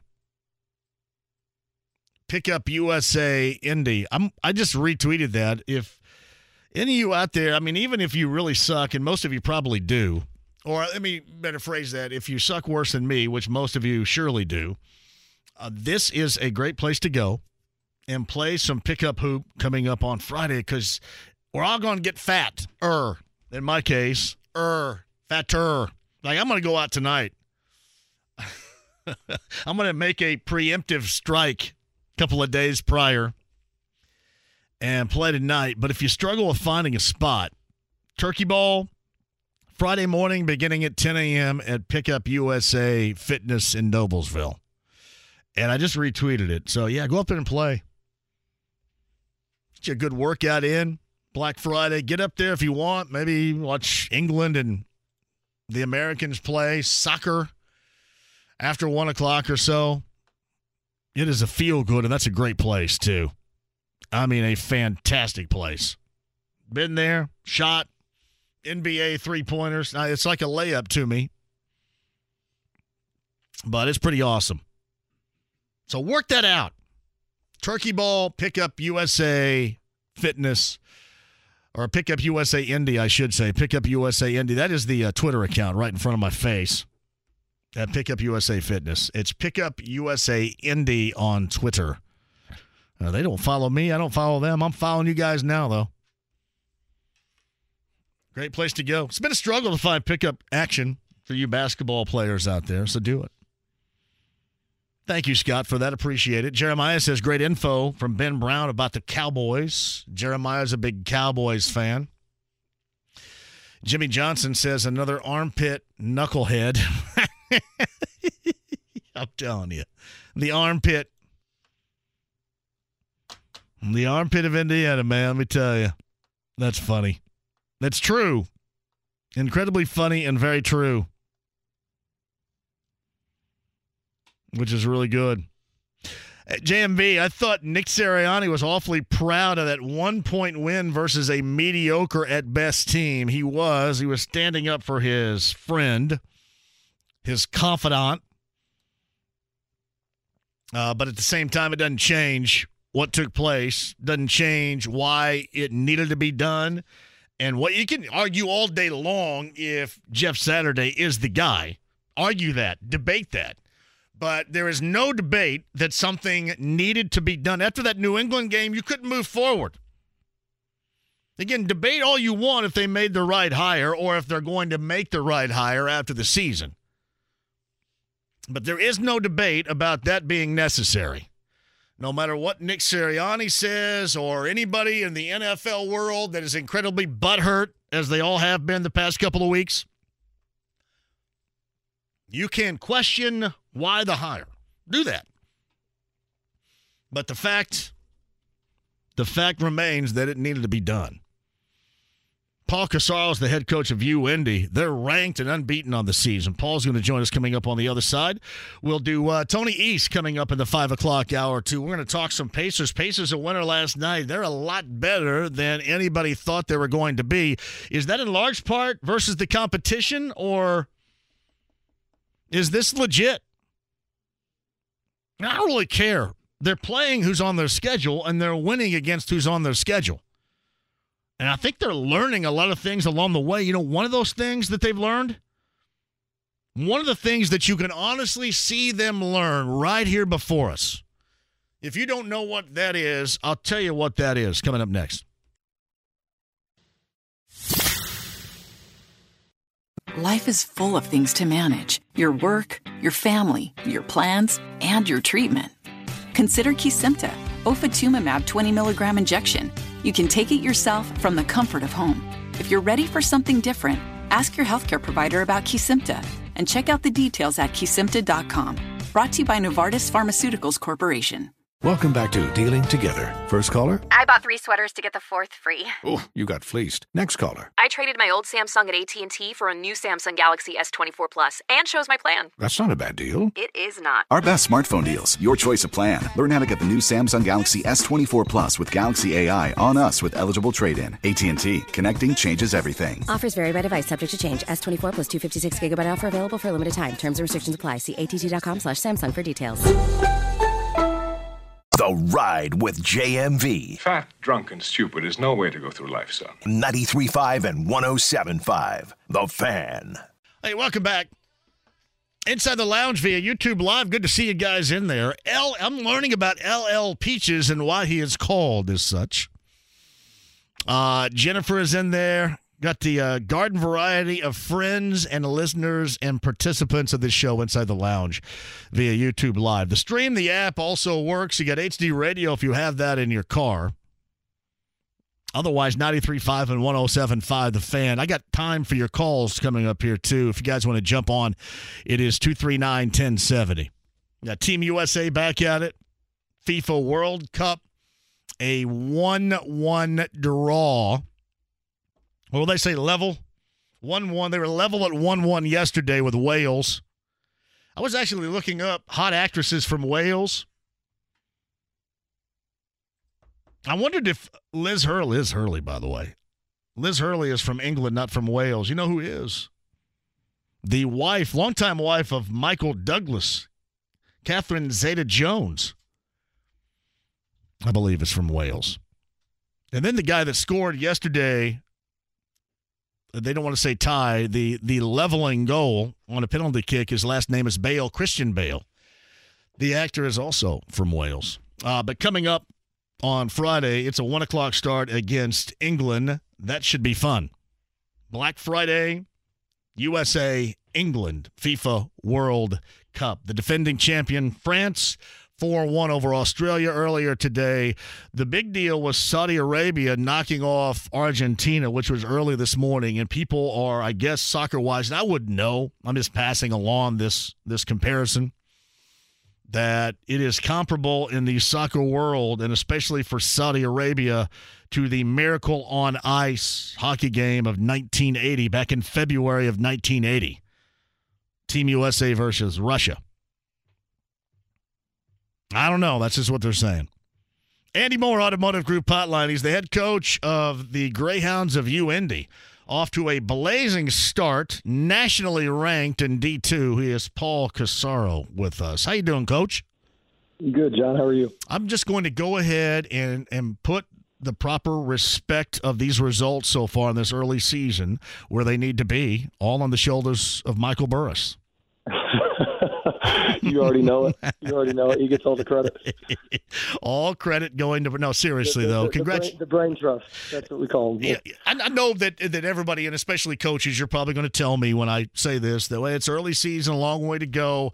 But man, you can't have a great season uh, oftentimes most of a, a, great season comes with an early season start. I mean, it can go haywire, but most of the time you start off well in an early season that kind of paints a portrait for you, a blueprint, if you will, to move forward on the rest of the year. And you guys have uh, honestly gotten off to a fantastic start. Where besides Michael Burris do you look at and go, wow, this has really worked out well so far? You know, I think we've had a nice mix of um, our returners and our newcomers blending together. Our returners have done a great job leading by example.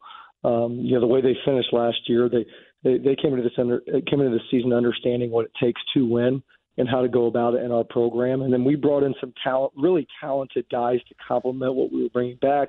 And they needed to learn the way UIndy does things. Well, our leaders, our returners have done a great job being leaders, and our newcomers have been humble enough to embrace the way we do things, and their talents have shown because of that, and it's just been a really nice mix. So Paul Corsaro, the head coach of UIndy, with us. offensively, how have you been? I know sometimes it, it's tough to to really get off to a good start offensively, but from some of the box scores I've seen, you guys have had in games some significant high level runs offensively. It looks like you're off to a good start in that category. What say you? Well, we are. You know, we're, we're taking care of the basketball, but really it starts with our defense. You know, uh, we're actually number six in the country in, in, in, in opponent field goal percentage right now. Like we're something like only giving up like 33% from the field. So with that, um, it spark it ignites our offense because you know if uh, if the ball keeps going to the net, it's hard to get out in transition. But by getting stops, getting rebounds, you know, getting turnovers, we're pretty long, we're pretty athletic. So it allows us to get out and run and get some easy buckets, and we're pretty efficient when we're playing with pace. Yeah, last time you were on, we were talking about those exhibition games with D1 teams, and you have experience in doing this. And back on the 15th, it was down in Bowling Green, Kentucky, against Western Kentucky. What did you learn overall about your team from that game? They're going to fight for 40 minutes. I mean, and and you know, for you know, if you look at you know, you try to break things down, and Um, you know, th- that team had NBA length. They had seven five. You know, two guys at six eight start. They had an Indiana and a Kentucky transfer coming off the bench. So that tells you how good they are. Yeah. But I mean, you know, we fought for 40 minutes, gave them everything they wanted. Um, you know, at, at the at the four minute media in the first half, it was 27-27. They went on a run at the end of the first half. They're up 38-27 um, at halftime. Well, then at the four minute media in the second half, it's 62 to 50. So they only beat us by one at that point. So for the first 16 minutes of each half, we played them even essentially, and you know their their their length uh, made it tough for us to get some buckets um, in the last four minutes of each half. I mean that was probably the only team we'll play, play this year play this year that um, is bigger than us. Well, we played a team this past Saturday in Grand Valley that matched us in terms of size, but in terms of legitimately being bigger, uh, that was the probably the one team we'll face. But we fought for 40 minutes, and for you know 32 of the 40 minutes, you know we played them even. So Paul Corsaro, the head coach of UIndy, nationally ranked starting out this season and spending a lot of time recently on the road. You get to know a little bit more about your group when you spend as much time as you guys are spending right now, and really, I think going all the way right through the 28th to the beginning of December with road games. Yep, five straight. If you count our exhibition, we had, you know, we have our. Uh, Who scheduled that for you? Who do we blame for that? Hey, that was that was Burris. He's our scheduling guy. So, you know, we give him a lot of credit. We also got to, you know, we got to sit down and have a talk with him. But, Way uh, go. I, wonder if he ever had five straight on the road at Olney. I bet. No, Bet not. Probably, he probably scheduled all home games. He's trying to he's trying to put me through the ringer. But uh, you know, we, we played on Sunday at Grand Valley, Yeah. and you know we, we tip off against Northwood here in a few hours. So then you know we go to Quincy and Truman. So five straight on the road. Um, you know, it is a challenge. You know, but I, I I love the time we get to spend with our guys. You know, uh, get to know them better. You know, after we got a huge win on Sunday, Jarvis Walker on our team, the transfer from Blue Fort Wayne. He's from the Grand Rapids area, so his family hosted us uh, for our post game meal over their house. They made some homemade barbecue, rib tips, and baked beans. It was delicious. So, I mean, that kind of stuff is cool, and it's team building stuff. And you know, when you're winning, which we've been fortunate enough to do for the most part, aside from Western Kentucky, it, it makes it even that much more enjoyable. You tip from Midland, Michigan tonight versus Northwood at 7 o'clock. A little bit about what you're going to face this evening. Yeah, they're- they can really drive the basketball. They're a driving team, very athletic, scrappy. Um, you know, and, and we're to have to defend the bounce to be able to beat these guys. Uh, conversely, I think we're to have to uh, try to feed it into their bigs. Uh, Their, their guards are really scrappy and are going to make it tough for us to score on the perimeter. Uh, but I, I- I think our big fella Kendrick uh, can really get it going. So hopefully he can have a big night for us. Yeah, then you're at Quincy Saturday, on Monday on the road at Truman, then finally Burris gets you back at home to start December. Thanks a lot, Burris. Hallelujah. Getting you back home. Yeah, we're we're going to have to reevaluate his job description, you know, here pretty soon. no doubt about that. But not, the the good thing about it is you you come clean as you have so far. Come clean through this particular five gamer on the road. I know that it wasn't in in Western Kentucky, but I'll leave that to the side because it was an exhibition. But if you come clean in these games, you got to feel really good about yourself going into December. Yeah, yeah, you, that, that's that's correct. You know, but we just got to take it one game at a time. You know, tonight's Northwood. Uh, that's our entire focus. We got to come out ready to go. Winning, uh, winning on the road is hard, no matter where you're playing or who you're playing. So we need to be really focused and, and, and have a great start to tonight's game and focus on these 40 minutes, and then uh, tomorrow, you know, wake up and focus on the next game. So just continuing to take it one game at a time. Uh, you know, uh, your former fellas didn't get it done on the road, unfortunately. Uh, down at East Central this past Friday. Your Roncalli squad, yeah. year, though. Oh, great year. though. Yeah, I completely agree. And that was listen, East Central's tough. That was going to be tough for them, and they knew that going in. But uh, You know, Coach Q. Coach Q was a teammate of mine uh, on the football team at UIndy, and you know, it was his first year to make semi-state in year one. He's going to do a really good job there. yeah, well, and there's no doubt that that, that particular team, and I know that they, they always have expectations. When you put on that, that uniform over there, the expectations just going to follow you around. But I, there's no doubt he did a fantastic job in year number one there. No question. Paul Corsaro, the UIndy head coach, later on tonight, Northwood on the road at Midland, Michigan. And uh, thank you, assistant coach Mike Burris has five consecutive on the road for him Saturday at Quincy, Monday at Truman, and then back home on the 1st of December versus William Jewell. Paul Corsaro on the Andy Moore Automotive Group hotline. All right, tell Burris I said hello and uh, yeah, go get him later on tonight. Stay clean on the road. We'll catch you back here. Hey, thanks for having me on. Good talking to you. You got it. Paul Corsaro on the Andy Moore Automotive Group hotline. Good dude. Really good dude. That's a good basketball team. Top 20 ranked out of the gate here. Now, once they get back, that's a Thursday, December the 1st, and a Saturday, I believe it to be, within the uh, GLVC and Rockhurst on Saturday down at uh, Nicoson Hall. It'll be worth the time and the effort. That is good hooping.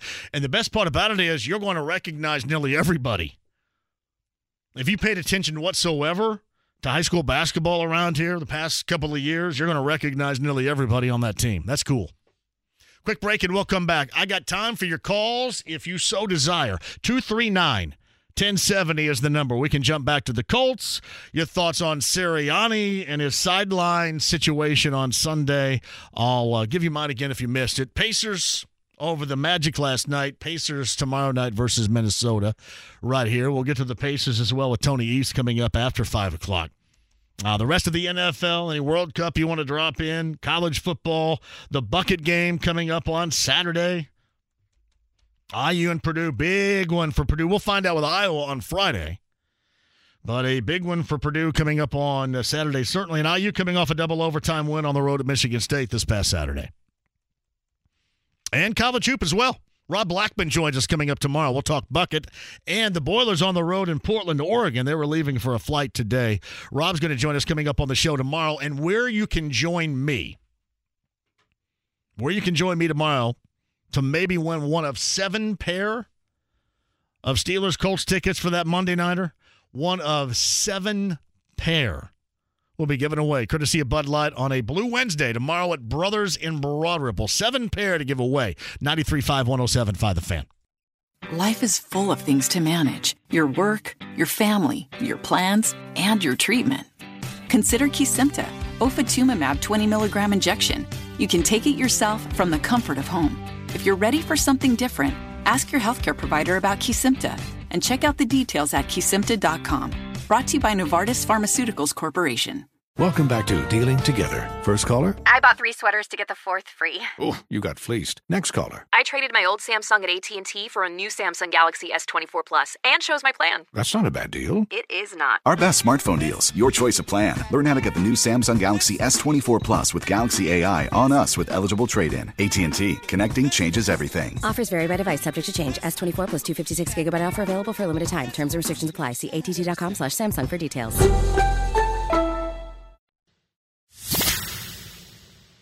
The Ride with JMV. Just when I think you couldn't possibly be any dumber, you go and do something like this. And totally redeem yourself! 93.5 and 107.5. The Fan. This is the Australian band Silverchair of the 90s.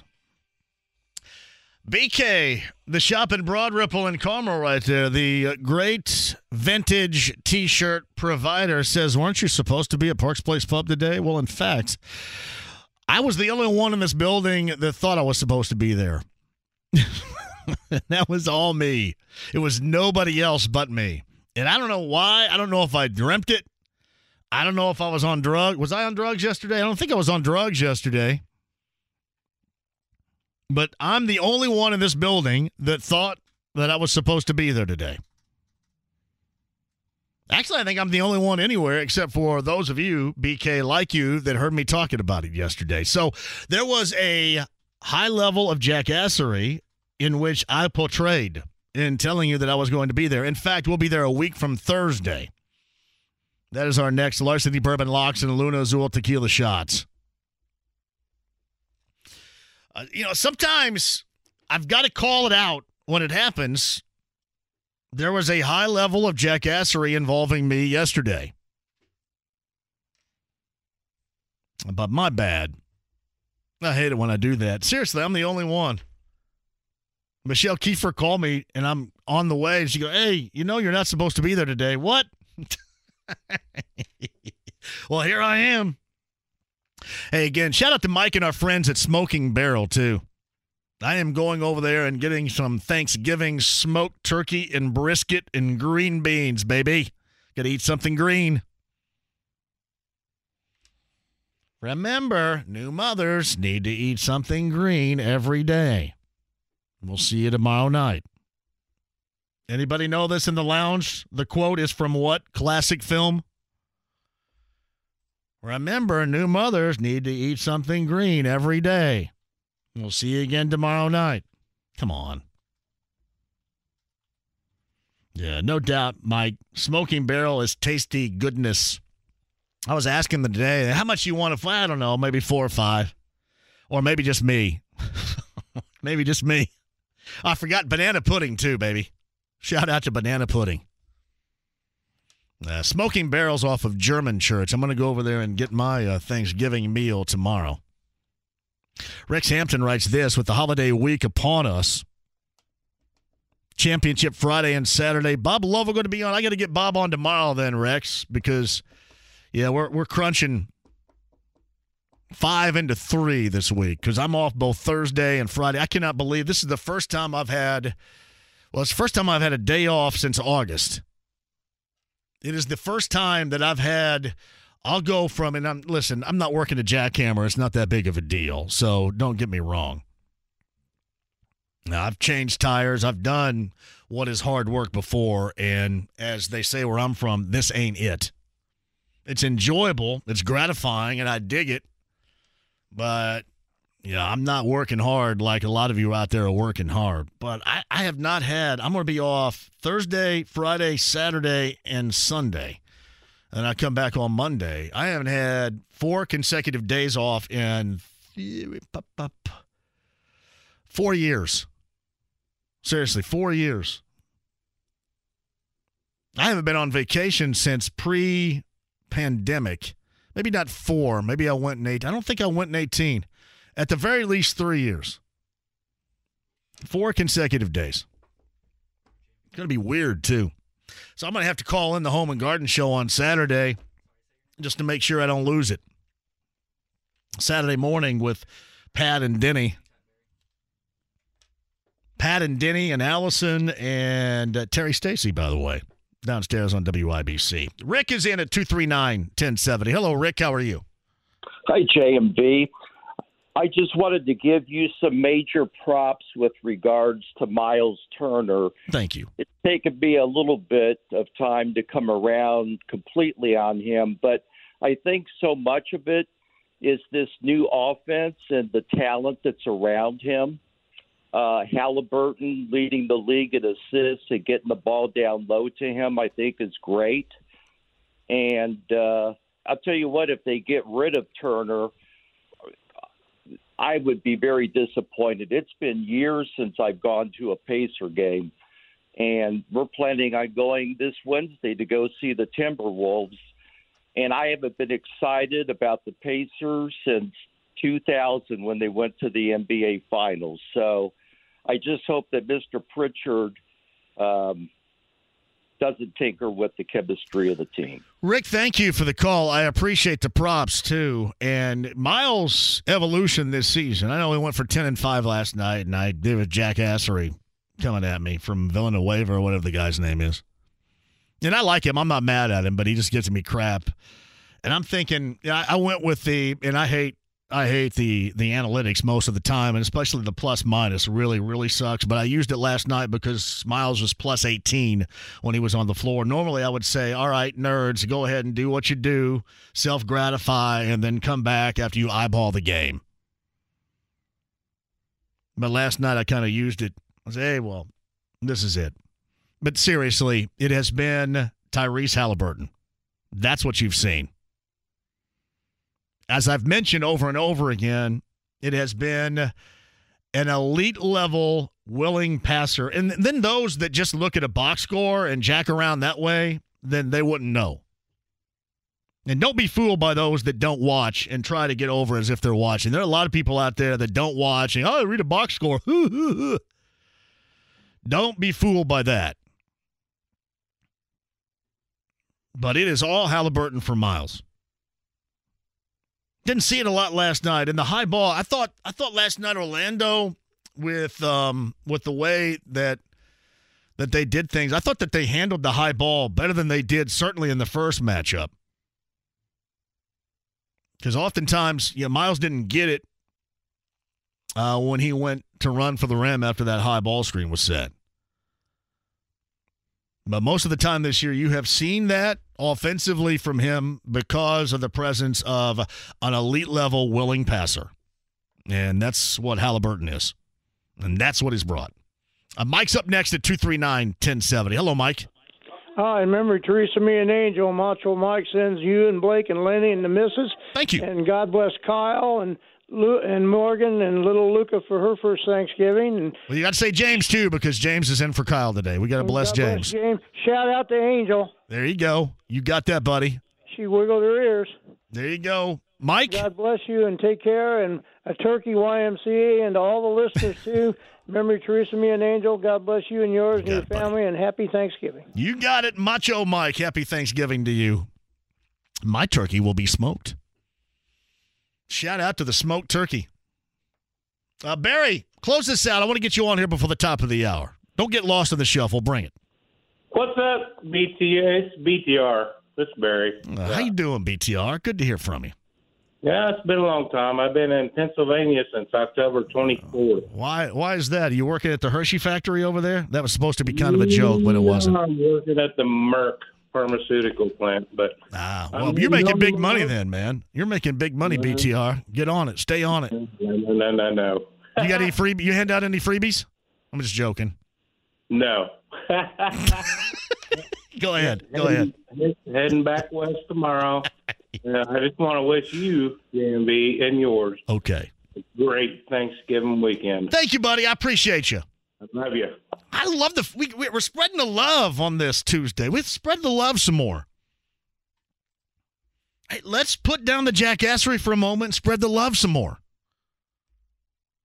Not think about what's going on in the rest of the world that pisses you off and that you're tired of, or just wanting to get up in the morning and immediately yell about something. Let's let's spread the love. Tony East on the other side. Pacers Magic last night. Pacers Timberwolves coming up tomorrow night. Uh, this surprising start by the Pacers, in the words of Tony East. He joins us next. Life is full of things to manage your work, your family, your plans, and your treatment. Consider Kesimpta, ofatumumab 20 milligram injection. You can take it yourself from the comfort of home. If you're ready for something different, ask your healthcare provider about Kesimpta and check out the details at kesimpta.com. Brought to you by Novartis Pharmaceuticals Corporation.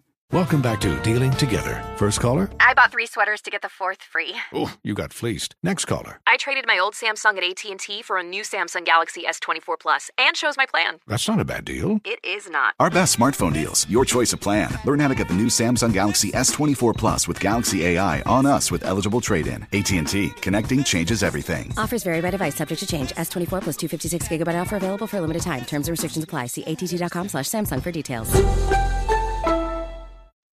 The Ride with JMV. Hey, my buddy, Swanson, full steam ahead, over there.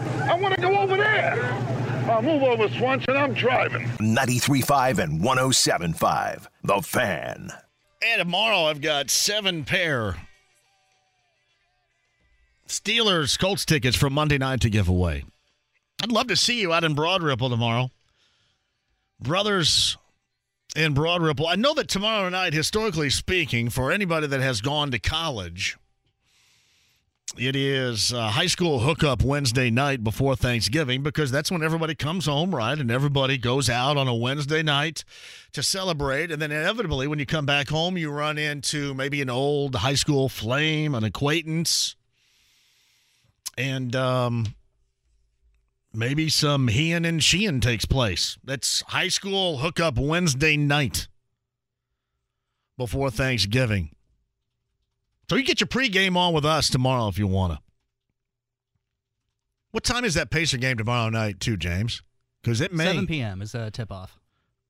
Now, do we know? Are we still doing Colts Happy Hour on a Friday, or does Colts Happy Hour jump to Wednesday? I, I bet it stays on Friday. I think it stays on do that. Friday. Okay, so I want to make sure of that. I want to make sure you have full time coming up tomorrow. But seven pair of Steelers Colts tickets for Monday night to give away. Brothers Yeah, pregame that bad boy in Broad Ripple with us coming up beginning at 3 tomorrow. Greg Rakestraw a little bit earlier updated us on basically everything, whether it was high school football and the finals coming up on Friday and Saturday or the FIFA World Cup in terms of the Americans and England on Black Friday at 1 o'clock. Does Wayne Rooney still play for England? He was very bald for a while. Then I think he got hair like me. He regrew his hair. I just don't know if he went the path in which I regrew mine. England and the Americans coming up on Friday. We talked about that, talked about the Colts, but right now, a little Pacers activity. And joining us now from WTHR.com, from Forbes, uh, Locked On Pacers. He does nearly everything regarding the Pacers. Our friend Tony East, again with us via the Andy Moore Automotive Group hotline. Happy holidays to you, Tony. Thanks for joining us. Thanks for having me, JMV. Glad to be following up the uh, high school hookup intro we got going today. Do you believe? Do you believe in the high school hook, hookup Wednesday night? I definitely went out on the Wednesday nights coming out of college. Yes, that was the Yeah, time I'm telling you, man. Some heeing and a sheeing has been known to happen when the flame is stoked. One more time. All right, I'm curious. Where they are right now is surprising to just about everybody, and I think even inside the organization, they would probably also tell us that they were were somewhat surprised by by this nice start by this team. So, with that in mind, do you think that this start is changing any opinions on how they want to? Progress with this team in terms of you know philosophy of trades or what have you what they want out of this team or is it still too early to tell tony Yeah, a little bit of both. You know, I think that Tyrese Halliburton specifically being this good, this fast, you know, in his second season with the Pacers, third season in the NBA, right? He's on all star track right now. I think that has to make them think a little bit differently about maybe their timeline specifically with this core. You know, maybe they'll be better sooner than they thought. But that said, I think there is an element of it's too early to say specifically. And I say that because of the schedule they've played. And it's not just me saying they've played an easy, easier schedule, although they have, and some of their harder games have featured, you know, opponents sitting out. Jimmy Butler didn't play. The entire Raptors team basically didn't play. But even Rick Carlisle said today, you know, hey, our schedule's about to get hard, right? He said that at practice earlier today. They play two home games this week against Minnesota, who's won four in a row, and Brooklyn, who has Kevin Durant. And then they have an extremely long, almost two week road trip against several talented teams out west. And I think a lot will be learned about the team in that stretch in terms of how good their defense really is, how good they can be long term. That's when I think that the you know the Pacers will really know how aggressive they can be with this team, their timeline, and things like that. tony east joins us is there anything that you think is beyond debate that we know about this team right now compared to some of this stuff that we're probably going to find out at a later date when that competition does escalate Uh, beyond debate, I think we know that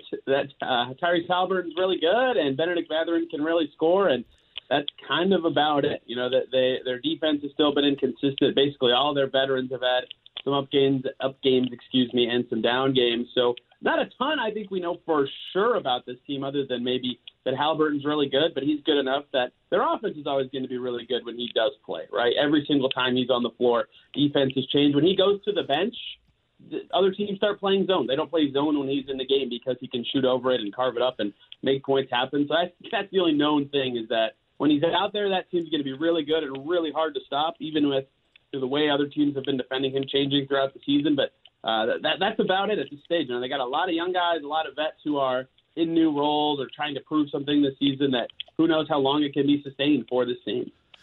Right, Tony, Myles and his improvement when he's been on the floor this season. I, I have directly related that to Tyrese Halliburton because Tyrese Halliburton is an elite level willing passer, which Myles has never played with anybody. And I mean anybody close to what he is seeing right now. And while being set up in these high ball screen situations, I thought last night, I thought Orlando actually did a good job with it last night, but Myles and, Tyrese Halliburton, they've carved up team defenses by doing what they're doing so far. And and they both seem like that they fit very well. So I guess my opinion would be, as far as Myles is concerned, do you think that that, that gives Kevin Pritchard, Chad Buchanan a little bit of pause to think about, you know, should he not, should he be a part of the longer term future with how these two have played together when they've been on the floor?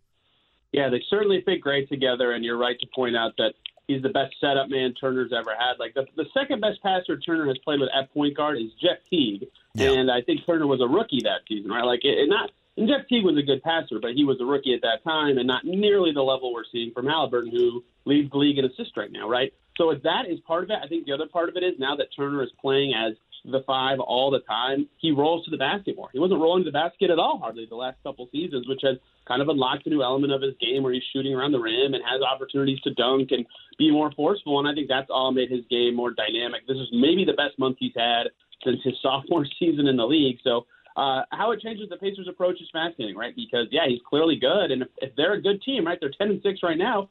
Good teams want to have good players, right? So in theory, they'd want to keep him. But that said, I think Turner kind of said how this blueprint will go forward, right? On the Woj pod, and he said himself, they cannot afford to lose me for nothing, right? He said that about the Pacers when speaking about himself. He knows it's a business and he's on an expiring contract. If he does not tell the Pacers at any moment between now and the trade deadline that he will sign a contract extension, even if he's having you know, an MVP caliber season. Unless the Pacers are in, you know, top three seed in the East and look like they could win a playoff series with Turner on their roster, I think the situation's still the same as it was before the season, where they have to consider moving him just because of his contract situation. Like he said himself, you know, it would look bad for them if they lose him for nothing, especially if the season doesn't lead to anything significant. Right? They they had that with you know Bojan Bogdanovic, for example. They thought they were going to try to keep him, but know, they lose him for nothing, even after they lose win no playoff games in his final season. That's a much smaller scale example, but you know it, it's tough to lose talented players for nothing. So outside of Turner saying, "Yeah, I want to stay and sign an extension," this team's trending in the direction that I like.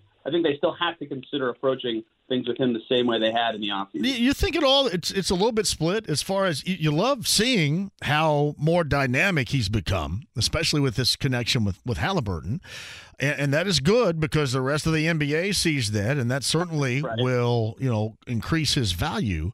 But at the same time, can you be also torn by suggesting, you know, we probably want this type of dude playing with Halliburton anyway? And the fact that he's here right now, we have him and we could keep him. I mean, would we want you know, is Isaiah, Jackson? Can he end up being that? Are you looking someplace else? You think there's a little bit of a, a torn situation here with with how productive Myles has been out of the gate? Absolutely, I think there has to be right. Like the the ideal fit of players next to Halliburton can shoot the ball from deep and can defend really well. And hey, look at that. Those happen to be the two things Myles Turner is known the best for at his position. So if, if he had more than one year on his contract, I think all of this conversation would just be completely gone already, right? He clearly fits very well, fits well with the core in general, right? Even, yeah, Halliburton's been good for him, but the way he's been able to finally figure out how to play with Jalen Smith, him and Buddy Hield can play off of each other a little bit, right? All of that has made him fit really well. So I think that the, the the actual change dynamic beyond Turner's future with the team is that, that they might want to re-sign him more than they thought they would have before the season started, and they still could. They have all the cap me- mechanisms to do so in the offseason if he's willing to stay. But it's, you know, if he goes into unrestricted free agency, you always run the risk. And he's a hard player to replace, right? He's one of the best five defenders at his position in the NBA, and if, the way he's scoring right now, he's one of the best 15 centers in the league, right? So it's a hard player to replace, and it's a very risky game they have to play. But sure, yeah, the skill set fits perfectly with their their franchise player. I, am sure they'd love to keep him now. All right, similar situation with Buddy Hield. We talked about him just like we did Miles at the beginning of the season, and he's kind of shot his way consistently enough into the minds of everybody around here. Of hold on a minute, maybe he should not be trade bait here. Maybe you should keep him around because listen, if there's anything in this era of the NBA or really any level of basketball right now that's at the top of the list, it is shot making ability, and Buddy Hield brings that. Exactly, and he fits the opposite of the Turner thing that I just said, where he does have two years left on his deal, right? So it's not like there's pressure for the Pacers to immediately move him to, to not lose him for nothing. They can still, you know, him and Halliburton are very close. Halliburton has every game of his career he's played. Buddy Hield's been on his team, right? Like they are very close. Tyree says that he understands Buddy Hield more than anyone in the in the world that isn't his family, that isn't Hield's family, right? Like he's not only good, but he's close with the franchise player. I don't think like before the season, it made sense for them to consider moving Buddy Hield so they could, you know, give more minutes to Mathurin and maximize his value as a player and all this stuff. But if he's really good and fits a good team, there, there's there's no rush anymore, right? They can hold on to him, and uh, maybe his value goes up next year. Maybe the the team does change the starting five. I don't know. A lot of stuff can change in a year in the NBA. But yeah, same kind of deal with Turner, where if they're playing this well, what what's the rush? Why do they have to deal him now? He fits their current timeline of being good this season. So Tony East covers the NBA and the Pacers for WTHR.com, for Forbes Magazine, Locked On Pacers. He's with us via the Andy Moore Automotive Group hotline. So what do you think actually catches up with some of these really good stories? I think uh, uh, um, there are some really good stories across the board. Andrew Nembhard being one who was out last night with a toe injury. But you know, what catches up, you think, with, with some of these great stories first? Is it the increasingly tougher schedule or the advanced scouting that's going on right now to try to handle them in the future? Yeah, I think a little of both's going to happen. You know, not only has their schedule been easy, but they haven't played a ton of like the best defensive teams in the league. The, the teams they have played that would be good defensive teams were missing guys.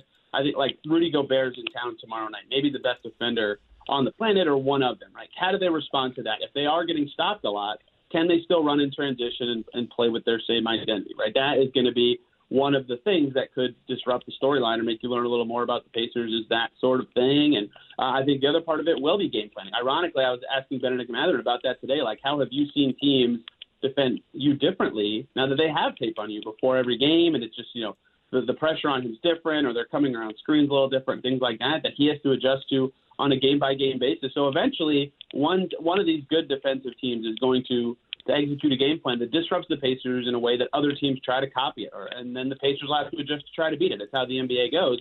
But they haven't hit that snag yet, and I think that it'll go in tandem where when they have this really tough upcoming road trip with some of these better defensive teams coming that you know are more capable of throwing more unique coverages at them, or you know throwing the right defender on the right people to make the Pacers offense slow down. Other teams can copy that. So not only will the hard schedule hurt them because they'll be playing better teams, but also it will give future teams more of a blueprint on how to slow them down because yeah, the, their defense has been better this month, but I also think eventually that that will you know kind of be a little fool's gold when their schedule gets harder. Their offense has been the thing that's carried them. If that gets slowed down by you know a veteran team or a certain style, then we'll learn a lot about the Pacers and their ability to adjust. I think we're going to learn a smidge coming up tomorrow night because you look at Minnesota and they have a lot of things that really can offer up issues. I mean, Rudy Gobert has in the past for Myles, and then you have Karl-Anthony Towns there as well. But Gobert, I think Gobert and Myles got into it two years ago. Didn't they both That's get right. tossed in Salt Lake City a couple of years ago?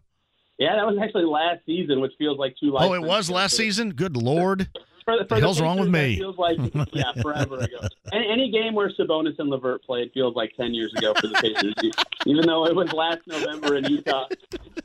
but yes, uh, that that did happen very recently, and historically, that's been an interesting matchup because uh, you know dating back to when Myles was with Team USA that summer, and he said that stuff about feeling like he was the best defender in the world, and then Oh. Rudy Gobert punked him, you know, three days later with the French national team. I think there's a little bit of personalness to that sort of matchup. And Minnesota's playing playing good all of a sudden. You know, they figured out they won four in a row. They just beat Miami in a nice game uh, last night, two nights ago. I can't remember specifically. uh, You know, they they just the way they're built specifically with the Towns Gobert front court will be tough for Jalen Smith.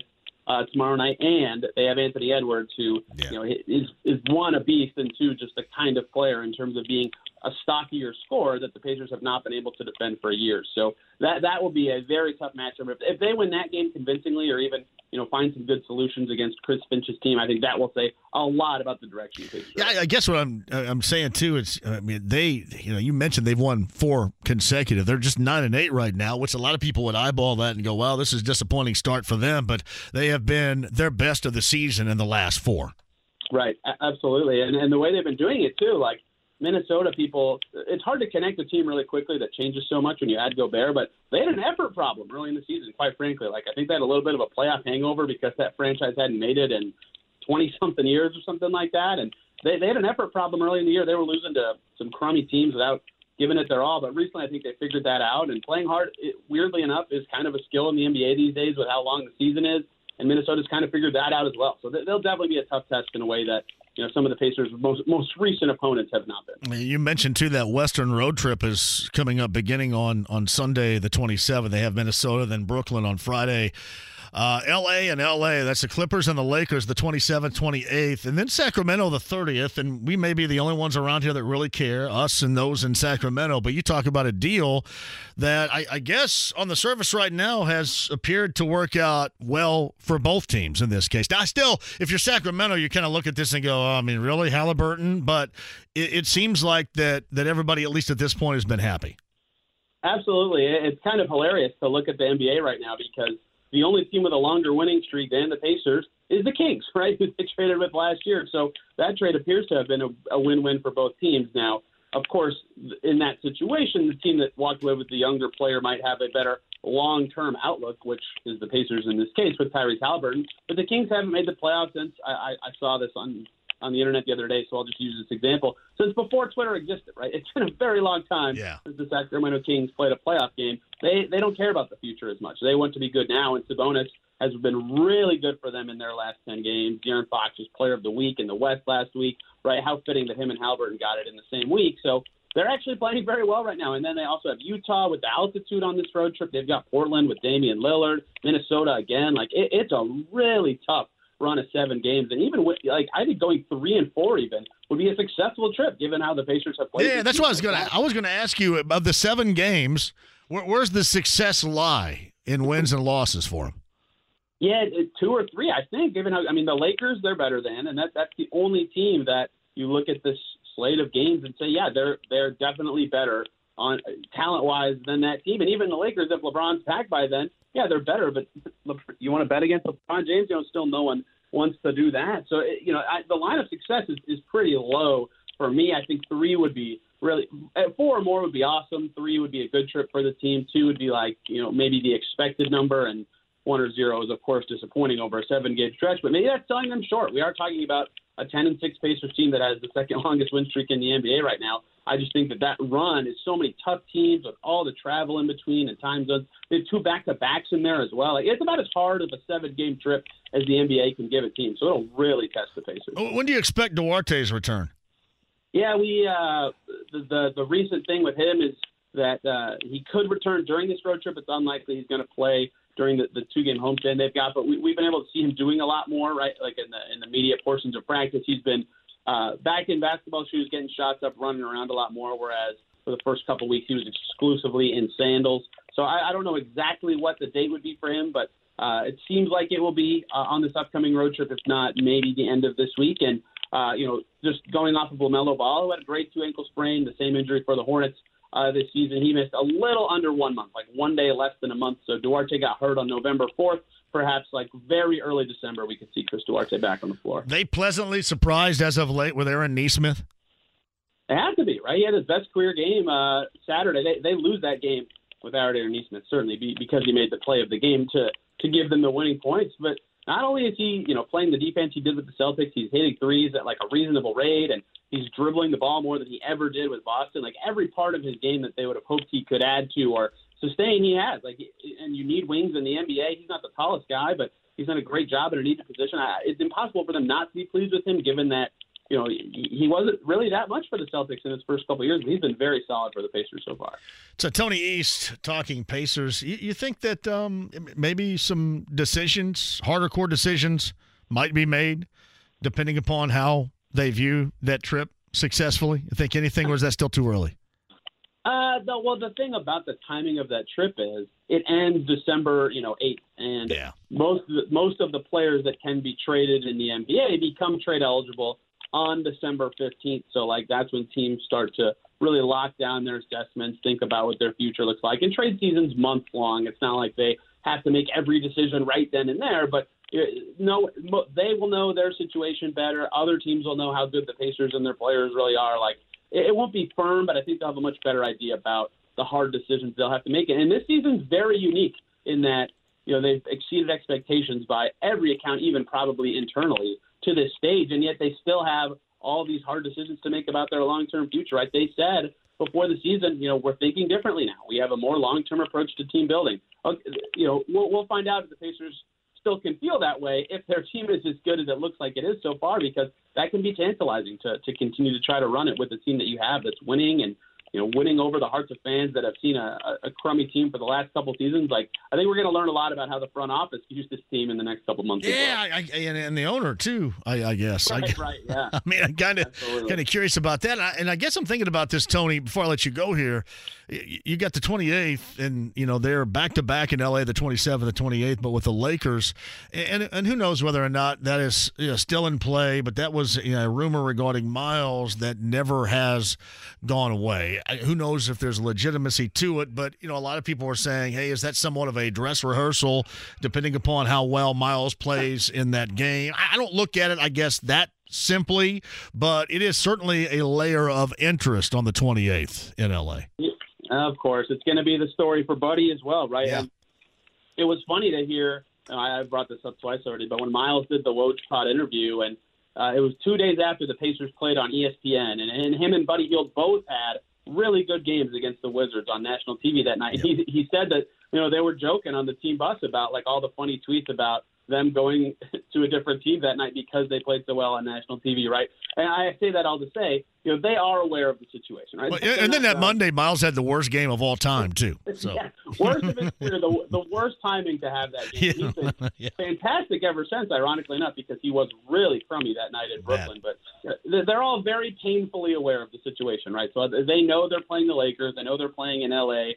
this coming weekend. I'm sure. I don't know what they want or what what their long term outlooks specifically are right now. It has to be very fun to be playing on this team right now, which of course makes you think about different things. But yeah, I absolutely think that will be a story of that game. And if they play well or if they beat the Lakers by 20, all that stuff's going to heat up again, especially because you know you've seen a lot of murmurs recently about the Lakers kind of changing their thinking since Westbrook has been moved to the bench. He's played a little bit better for them, but at the same time, they don't care about Russell Westbrook playing well. They need to win with LeBron James on their team, and they're still not winning. So uh, that game will be very important for potentially, you know, a big game from Hield or Turner and reigniting those talks in a way that you know I've been happy that they've that they've died early in the season, so I can talk about basketball instead of potential things that might happen. But at the same time, I understand why uh, that game specifically could reignite some things. Isaiah Jackson going to be available tomorrow night. Uh, we'll see. It turns out he hurt his foot landing very late, like one of the last possessions of uh, the game against the Magic on uh, Monday. So we'll see if he's able to go. It doesn't sound like he practiced at all uh, today. So we'll see if that if that's the case. I think he was still doing some testing to see uh, if it will keep him out or anything like that. He, he's been pretty good at recovering and being able to play through stuff, but uh, not necessarily a rush. They've got some depth at center. We'll see if he's able to go. He's uh, Tony East, Forbes, WTHR.com, Locked On Pacers. So much more covering the Pacers, and he does it uh, greatly, no doubt about that, via the Andy Moore Automotive Group hotline. I don't know if you're playing a role tomorrow night in high school hookup Wednesday night, but if you do, No, no, enjoy it. Okay, enjoy it. Okay, don't enjoy it. Stay at home and enjoy what you're doing at home. And we'll catch up a little bit later on in the season. Tony, thank you. Thank you for having me, JMV. It's uh, Tony East right there on the Andy Moore Automotive Group hotline. So, I've got some time. You guys got some time? We've got the time. 239 1070. That's the number. I've got you and me the rest of the way on anything we've talked about so far. When you look at the schedule that is coming up, and I hope we don't all, in a couple of weeks, go, how disappointing is because we're all, let's face it, we are all conditioned to be a little bit schleprockish around here. And I know when you view the Pacers, some of you want them to lose, so this is probably going to to be rejuvenating for you, or at least has the possibility to be. I- I'm just not one of those. I, I'm, I'm, I'm sick of losing. I'm sick of watching losing. I'm sick of talking about losing. Sick of covering losing. I'm just sick of it. So when somebody wins, and especially somebody surprisingly wins, that that gives me more joy to talk about. I'm going to be drawn to that. But we are of a schleprockish attitude right now, and I know we're all looking at that schedule. That is a seven game, I think it's two weeks or nearly two weeks on the road out west. That is lengthy. That early season wise is going to tell that tale of the tape. I mean, when you think about it, Clippers, Lakers. Think about the winnables for a moment. Clippers, Lakers, Kings, Jazz. Blazers, Warriors, Timberwolves. Of those seven games, logically speaking, what do you come away with? And if you're into winning, if you're into losing, you're probably saying, eh, lose them all. Wembanyama. But if you're into winning and you like to see these guys win and you enjoy that, what what do you come away with as a positive for that seven gamer? That thing is a marathon. Again, you have two more prior to that. Minnesota coming up tomorrow night in town, and then Brooklyn on Friday. Then they embark 27th. So the Colts are going to be playing on Monday night, Monday night football, and the Pacers are going to play, be playing on Monday night, the Lakers. Man, that is lengthy. Get your thoughts on that coming up on the other side. We'll double back to the Colts, the Nick Sirianni story. I laid that out for you a little bit earlier. If you missed that, I will rehash it. College football if you want, a little college hoop if you want.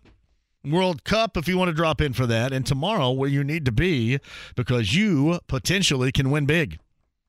It's a Bud Light Blue Wednesday in Broad Ripple at Brothers coming up tomorrow. I'll tell you what you can win and get to your phone calls at 239 1070 next. Life is full of things to manage your work, your family, your plans, and your treatment. Consider Kesimpta, ofatumumab 20 milligram injection. You can take it yourself from the comfort of home. If you're ready for something different, ask your healthcare provider about Kesimpta and check out the details at kesimpta.com. Brought to you by Novartis Pharmaceuticals Corporation. Welcome back to Dealing Together. First caller? I bought three sweaters to get the fourth free. Oh, you got fleeced. Next caller. I traded my old Samsung at AT&T for a new Samsung Galaxy S24 Plus and shows my plan. That's not a bad deal. It is not. Our best smartphone deals. Your choice of plan. Learn how to get the new Samsung Galaxy S24 Plus with Galaxy AI on us with eligible trade-in. AT&T. Connecting changes everything. Offers vary by device, subject to change. S24 plus 256 gigabyte offer available for a limited time. Terms and restrictions apply. See att.com slash Samsung for details. The Ride with JMV. I fart in your general direction. Your mother was a hamster, and your father smelt of elderberries. 93.5 and 107.5. The Fan. Kevin Bowen is going to join us tomorrow. And nothing against Kevin at all because he's right. That's how people view it. But I'll be honest with you. I don't ever want to have to hear competitive loss again. I'm so sick of competitive loss, competitive loss, competitive loss. You know how big of losers we are? Why are we so big of losers? Competitive loss. I'm so sick of hearing that. That is like the ultimate schleprock attitude I just gave to you. Anybody else with me on that? Anybody else okay with watching a young team like perform well and win? And again, Pacer fans, you may get what you want if you think you're going to be on the Wembanyama sweepstakes. Good luck with that, by the way. But if you think, I mean, this team could go out on this seven game, nine and a half month Western road swing and go over, and then you're back in business. 33 might get worked by Gobert tomorrow night. A little combination of Gobert and KAT. KAT. But man, I can't lie. It feels good when you watch a team around here actually perform well, close out a game, and win. I'm just so sick of watching this crap. I cannot be the only one that's sick of losing. As sick as sitting around talking about in an off-season lead up about, oh, this and that, and this is what's going to be good, and here we go, we're in business, and pfft. if that makes me schleprock or if that makes me old and crusty, then so be it, because I am sick of it. I am sick of competitive loss and a good loss. Losses suck. Seems like we've had our experience with loss enough around here where you would embrace some winning. Just me, though. Maybe that is kind of schleprock. You may end up getting your wish, though. Seven game road trip. The Timberwolves tomorrow night. You get Brooklyn. Is Irving back with Brooklyn now? What's he been up to? Oh, the last time out. That last Brooklyn game with, with 33. Woo-wee. that was a night. See, I only get crap. Like, I got crap last night for a 10 and 5 game. I got crap for a 10 and 5. You imagine what I got in a game you get benched at the end of it. When finally Rick Carlisle puts up his hands and goes, "The hell with this! Get this guy out of here." That's how bad that was. Irving back. Yes, he is. Wonderful. Wonderful. I don't think I'm alone on this. Just a, it'd be not. I, I will celebrate some consistent winning. I think this is a substantial rut. And think about that. How bad it is around here. This is how bad it is around here. Ready? How bad it is with the attitudes. The attitudes of many, the way they look at their team. You have a former offensive coordinator that rolls in here. His team completely underperforms, but gets over on a mediocre at best team on Sunday, and then he rolls over and talks junk on the sideline, backing up his friend Frank Reich. You squeeze past the Colts and their tepid at best offense. You're talking junk on the sideline. Which is fine. I mean, listen, you back up the guy that helped get you to where you are. You know, whether it was with the Chargers or here, or then obviously giving him a great deal of love to, to help get that gig last year in Philadelphia. And also know this for Nick Sirianni, go ahead and let him celebrate these victories because, like the first disappointment he has, everybody there in that city, everybody in that market's going to be coming for him. Everybody's going to be coming for him.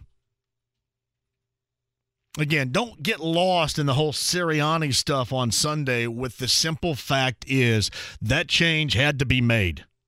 You could not move forward after that New England debacle with what you had gone with with your head coach. It was over. Over.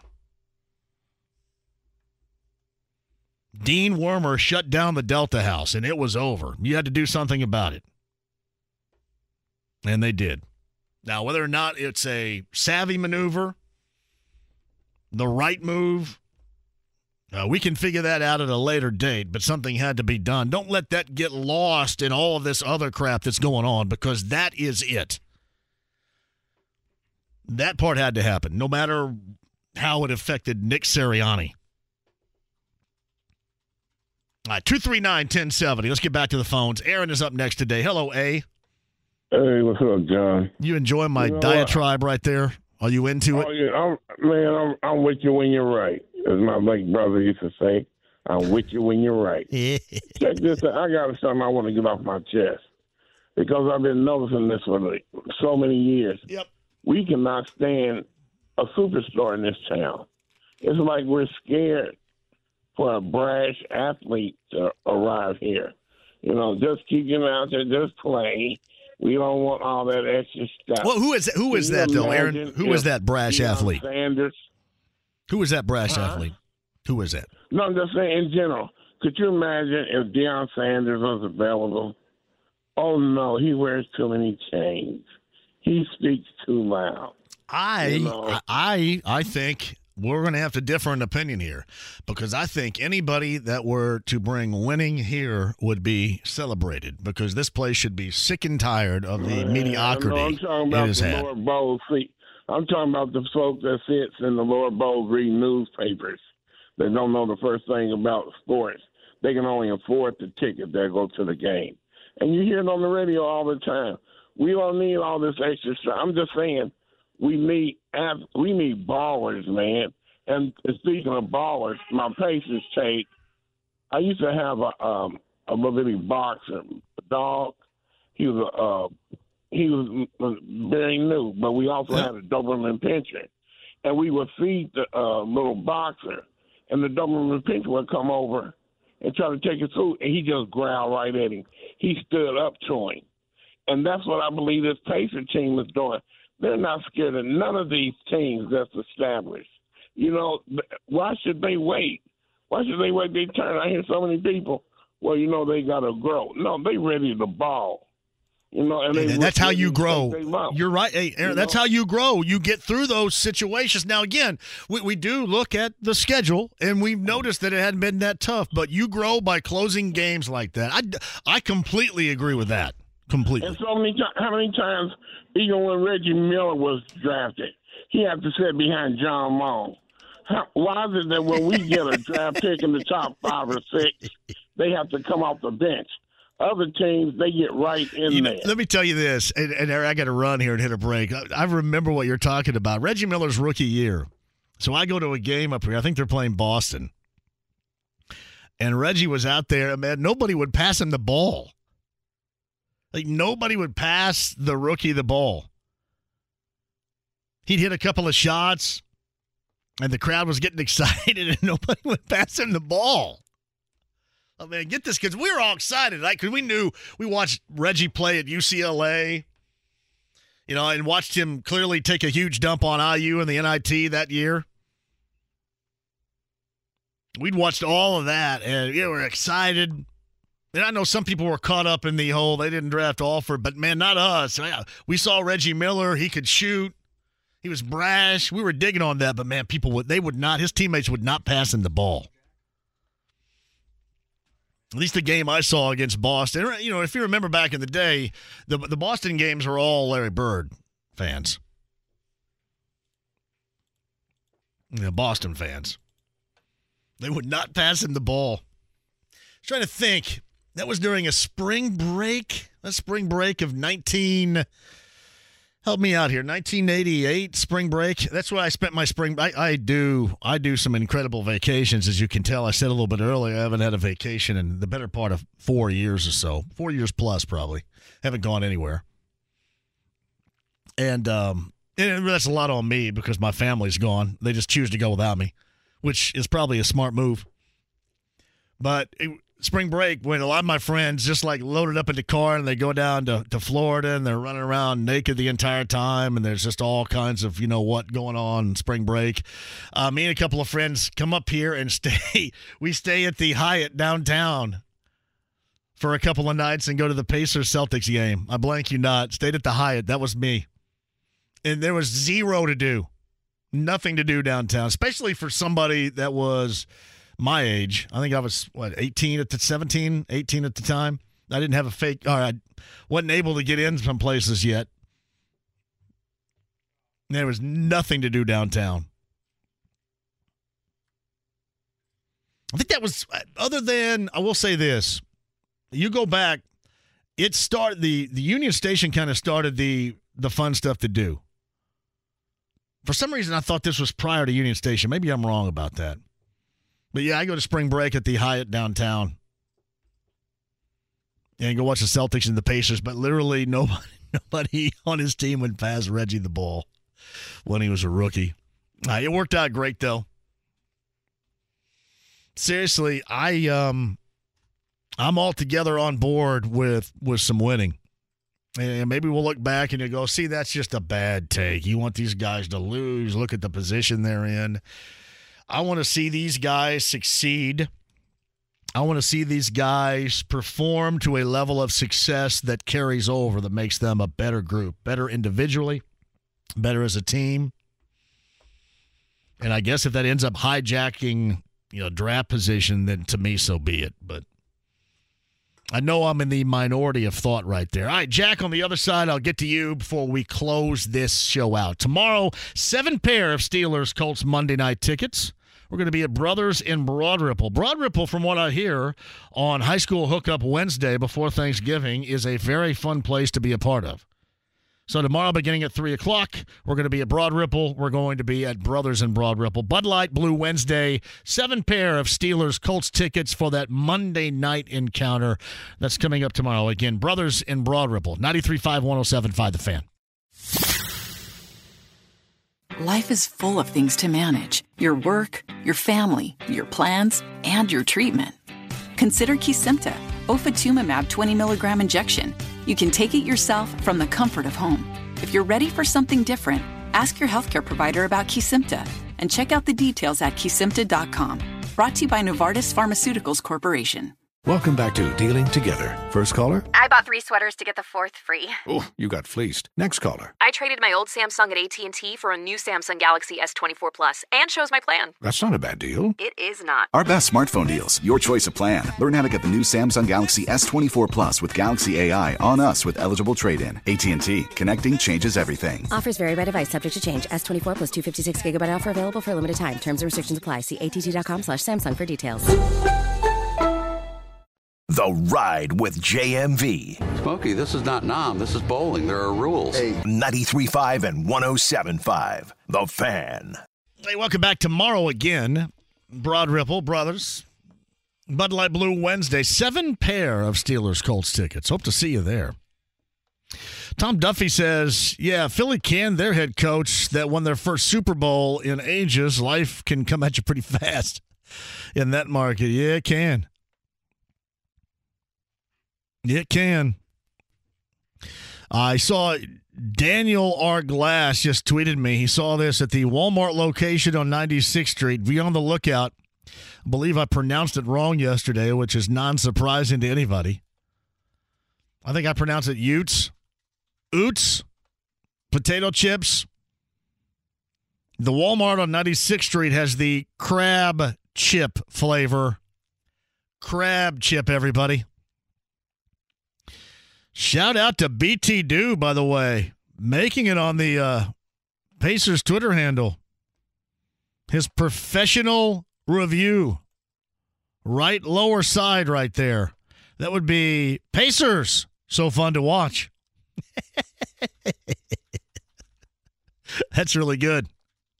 Hey, shout out to Marshall R. Teague, who just tweeted at me. You guys remember who Marshall R. Teague is? Marshall R. Teague played Jimmy in Roadhouse. Jimmy was the top tough and or henchman of Brad Wesley that Dalton had to stick a fork into after he blew up Emmett's house. Marshall R. Teague was Jimmy in Roadhouse just tweeted at us. See, it's a good day when Jimmy from Roadhouse tweets at us. Ben writes this: "Damn, Zeke is jacking your vacays up now for years to come." I, am not. Yeah, Zeke, Zeke the cat is not going to allow me to go anywhere. You believe that too? My daughter Lainey gets a cat. I say no, no, no, no, no, no, no. And of course, when I'm gone, they get a cat. And Zeke the cat likes me better than anybody. How the hell's that happen? And I'm a complete crank to him too.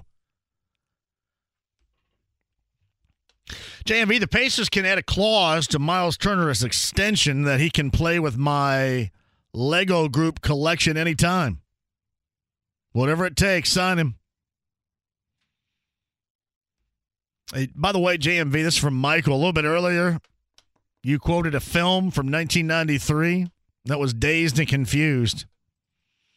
That was the quote. Now remember, eat a green thing, young mothers, eat a green thing every day. I'll see you tomorrow night.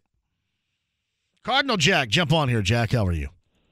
Captain Johnny, will you save me an ice cold bud uh, tomorrow? Oh yeah, you coming by? Are you seven pair, I'm man? I mean, your odds are good to win Yeah, tomorrow, seven- Cardinal Jack. Yeah, seven tickets. Come on now. Hey, so listen, I had to chuckle the other night watching that game that the Pacers beat Orlando by one with, right? Yes. And you know your blogger boys just torment you over Myles. All right. So on that last play, where um, the guy comes down the left side, throws that alley oop up, misses it, and there's a scramble at the rim. They're trying to tip it in. It was Myles who got his hand on that ball. Of course it was. tipped- Yes. and tipped it out to I forget who he tipped it to at, at the free throw line, and they dribbled the ball out. But the interesting thing about that play, then the clock goes down. The whole Pacer team got together and they're going crazy over that win, and Myles is right in the middle of it. So I'm not so certain that the final chapter on him hasn't been written. That you know, winning solves a lot of problems, and this team, they're fun and they're winning, right?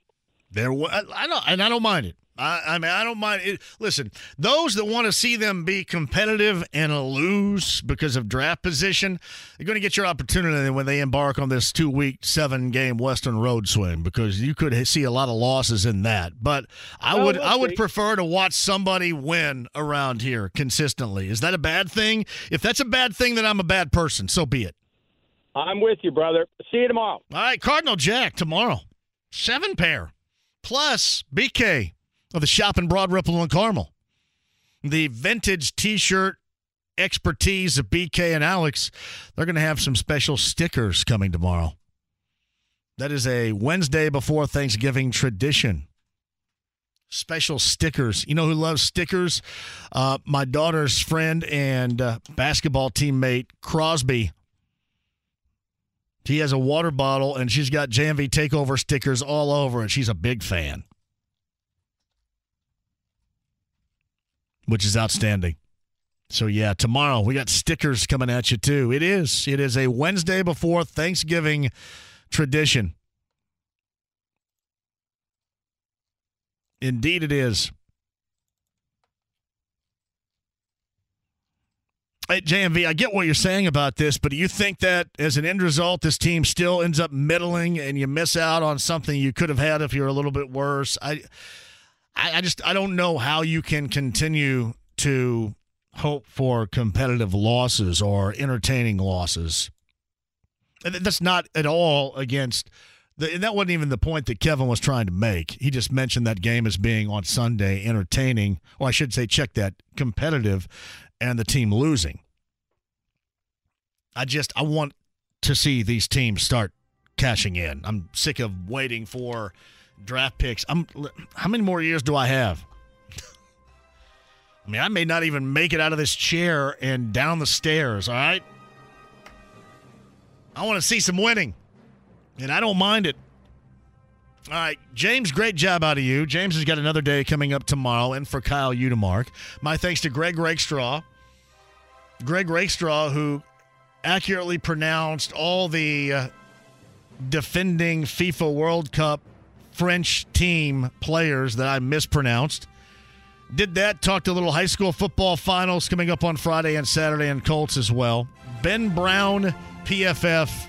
Tony East covers the Pacers for Forbes, WTHR.com, and more. Podcast 1075thefan.com tomorrow in Broad Ripple. High school hookup Wednesday night. Broad Ripple, Bud Light Blue Wednesday. Your chance at seven pair of Steelers Colts tickets as well. I'll see you in Broad Ripple at Brothers tomorrow at 3. Have a great night. Hey fans, want new flooring and want it now. March is the time to buy at Floors to your home, right, Brian Kahn? It really is, JMV. We have the state's largest selection of new flooring in stock. And we've just received additional truckloads of new hardwood, laminate, and waterproof flooring. So we're marking everything down. Brian, I'm looking at some of your incredible deals. We always sell up to 50% off those big box stores. But for a limited time, you can get new flooring starting at just 80 cents a square foot.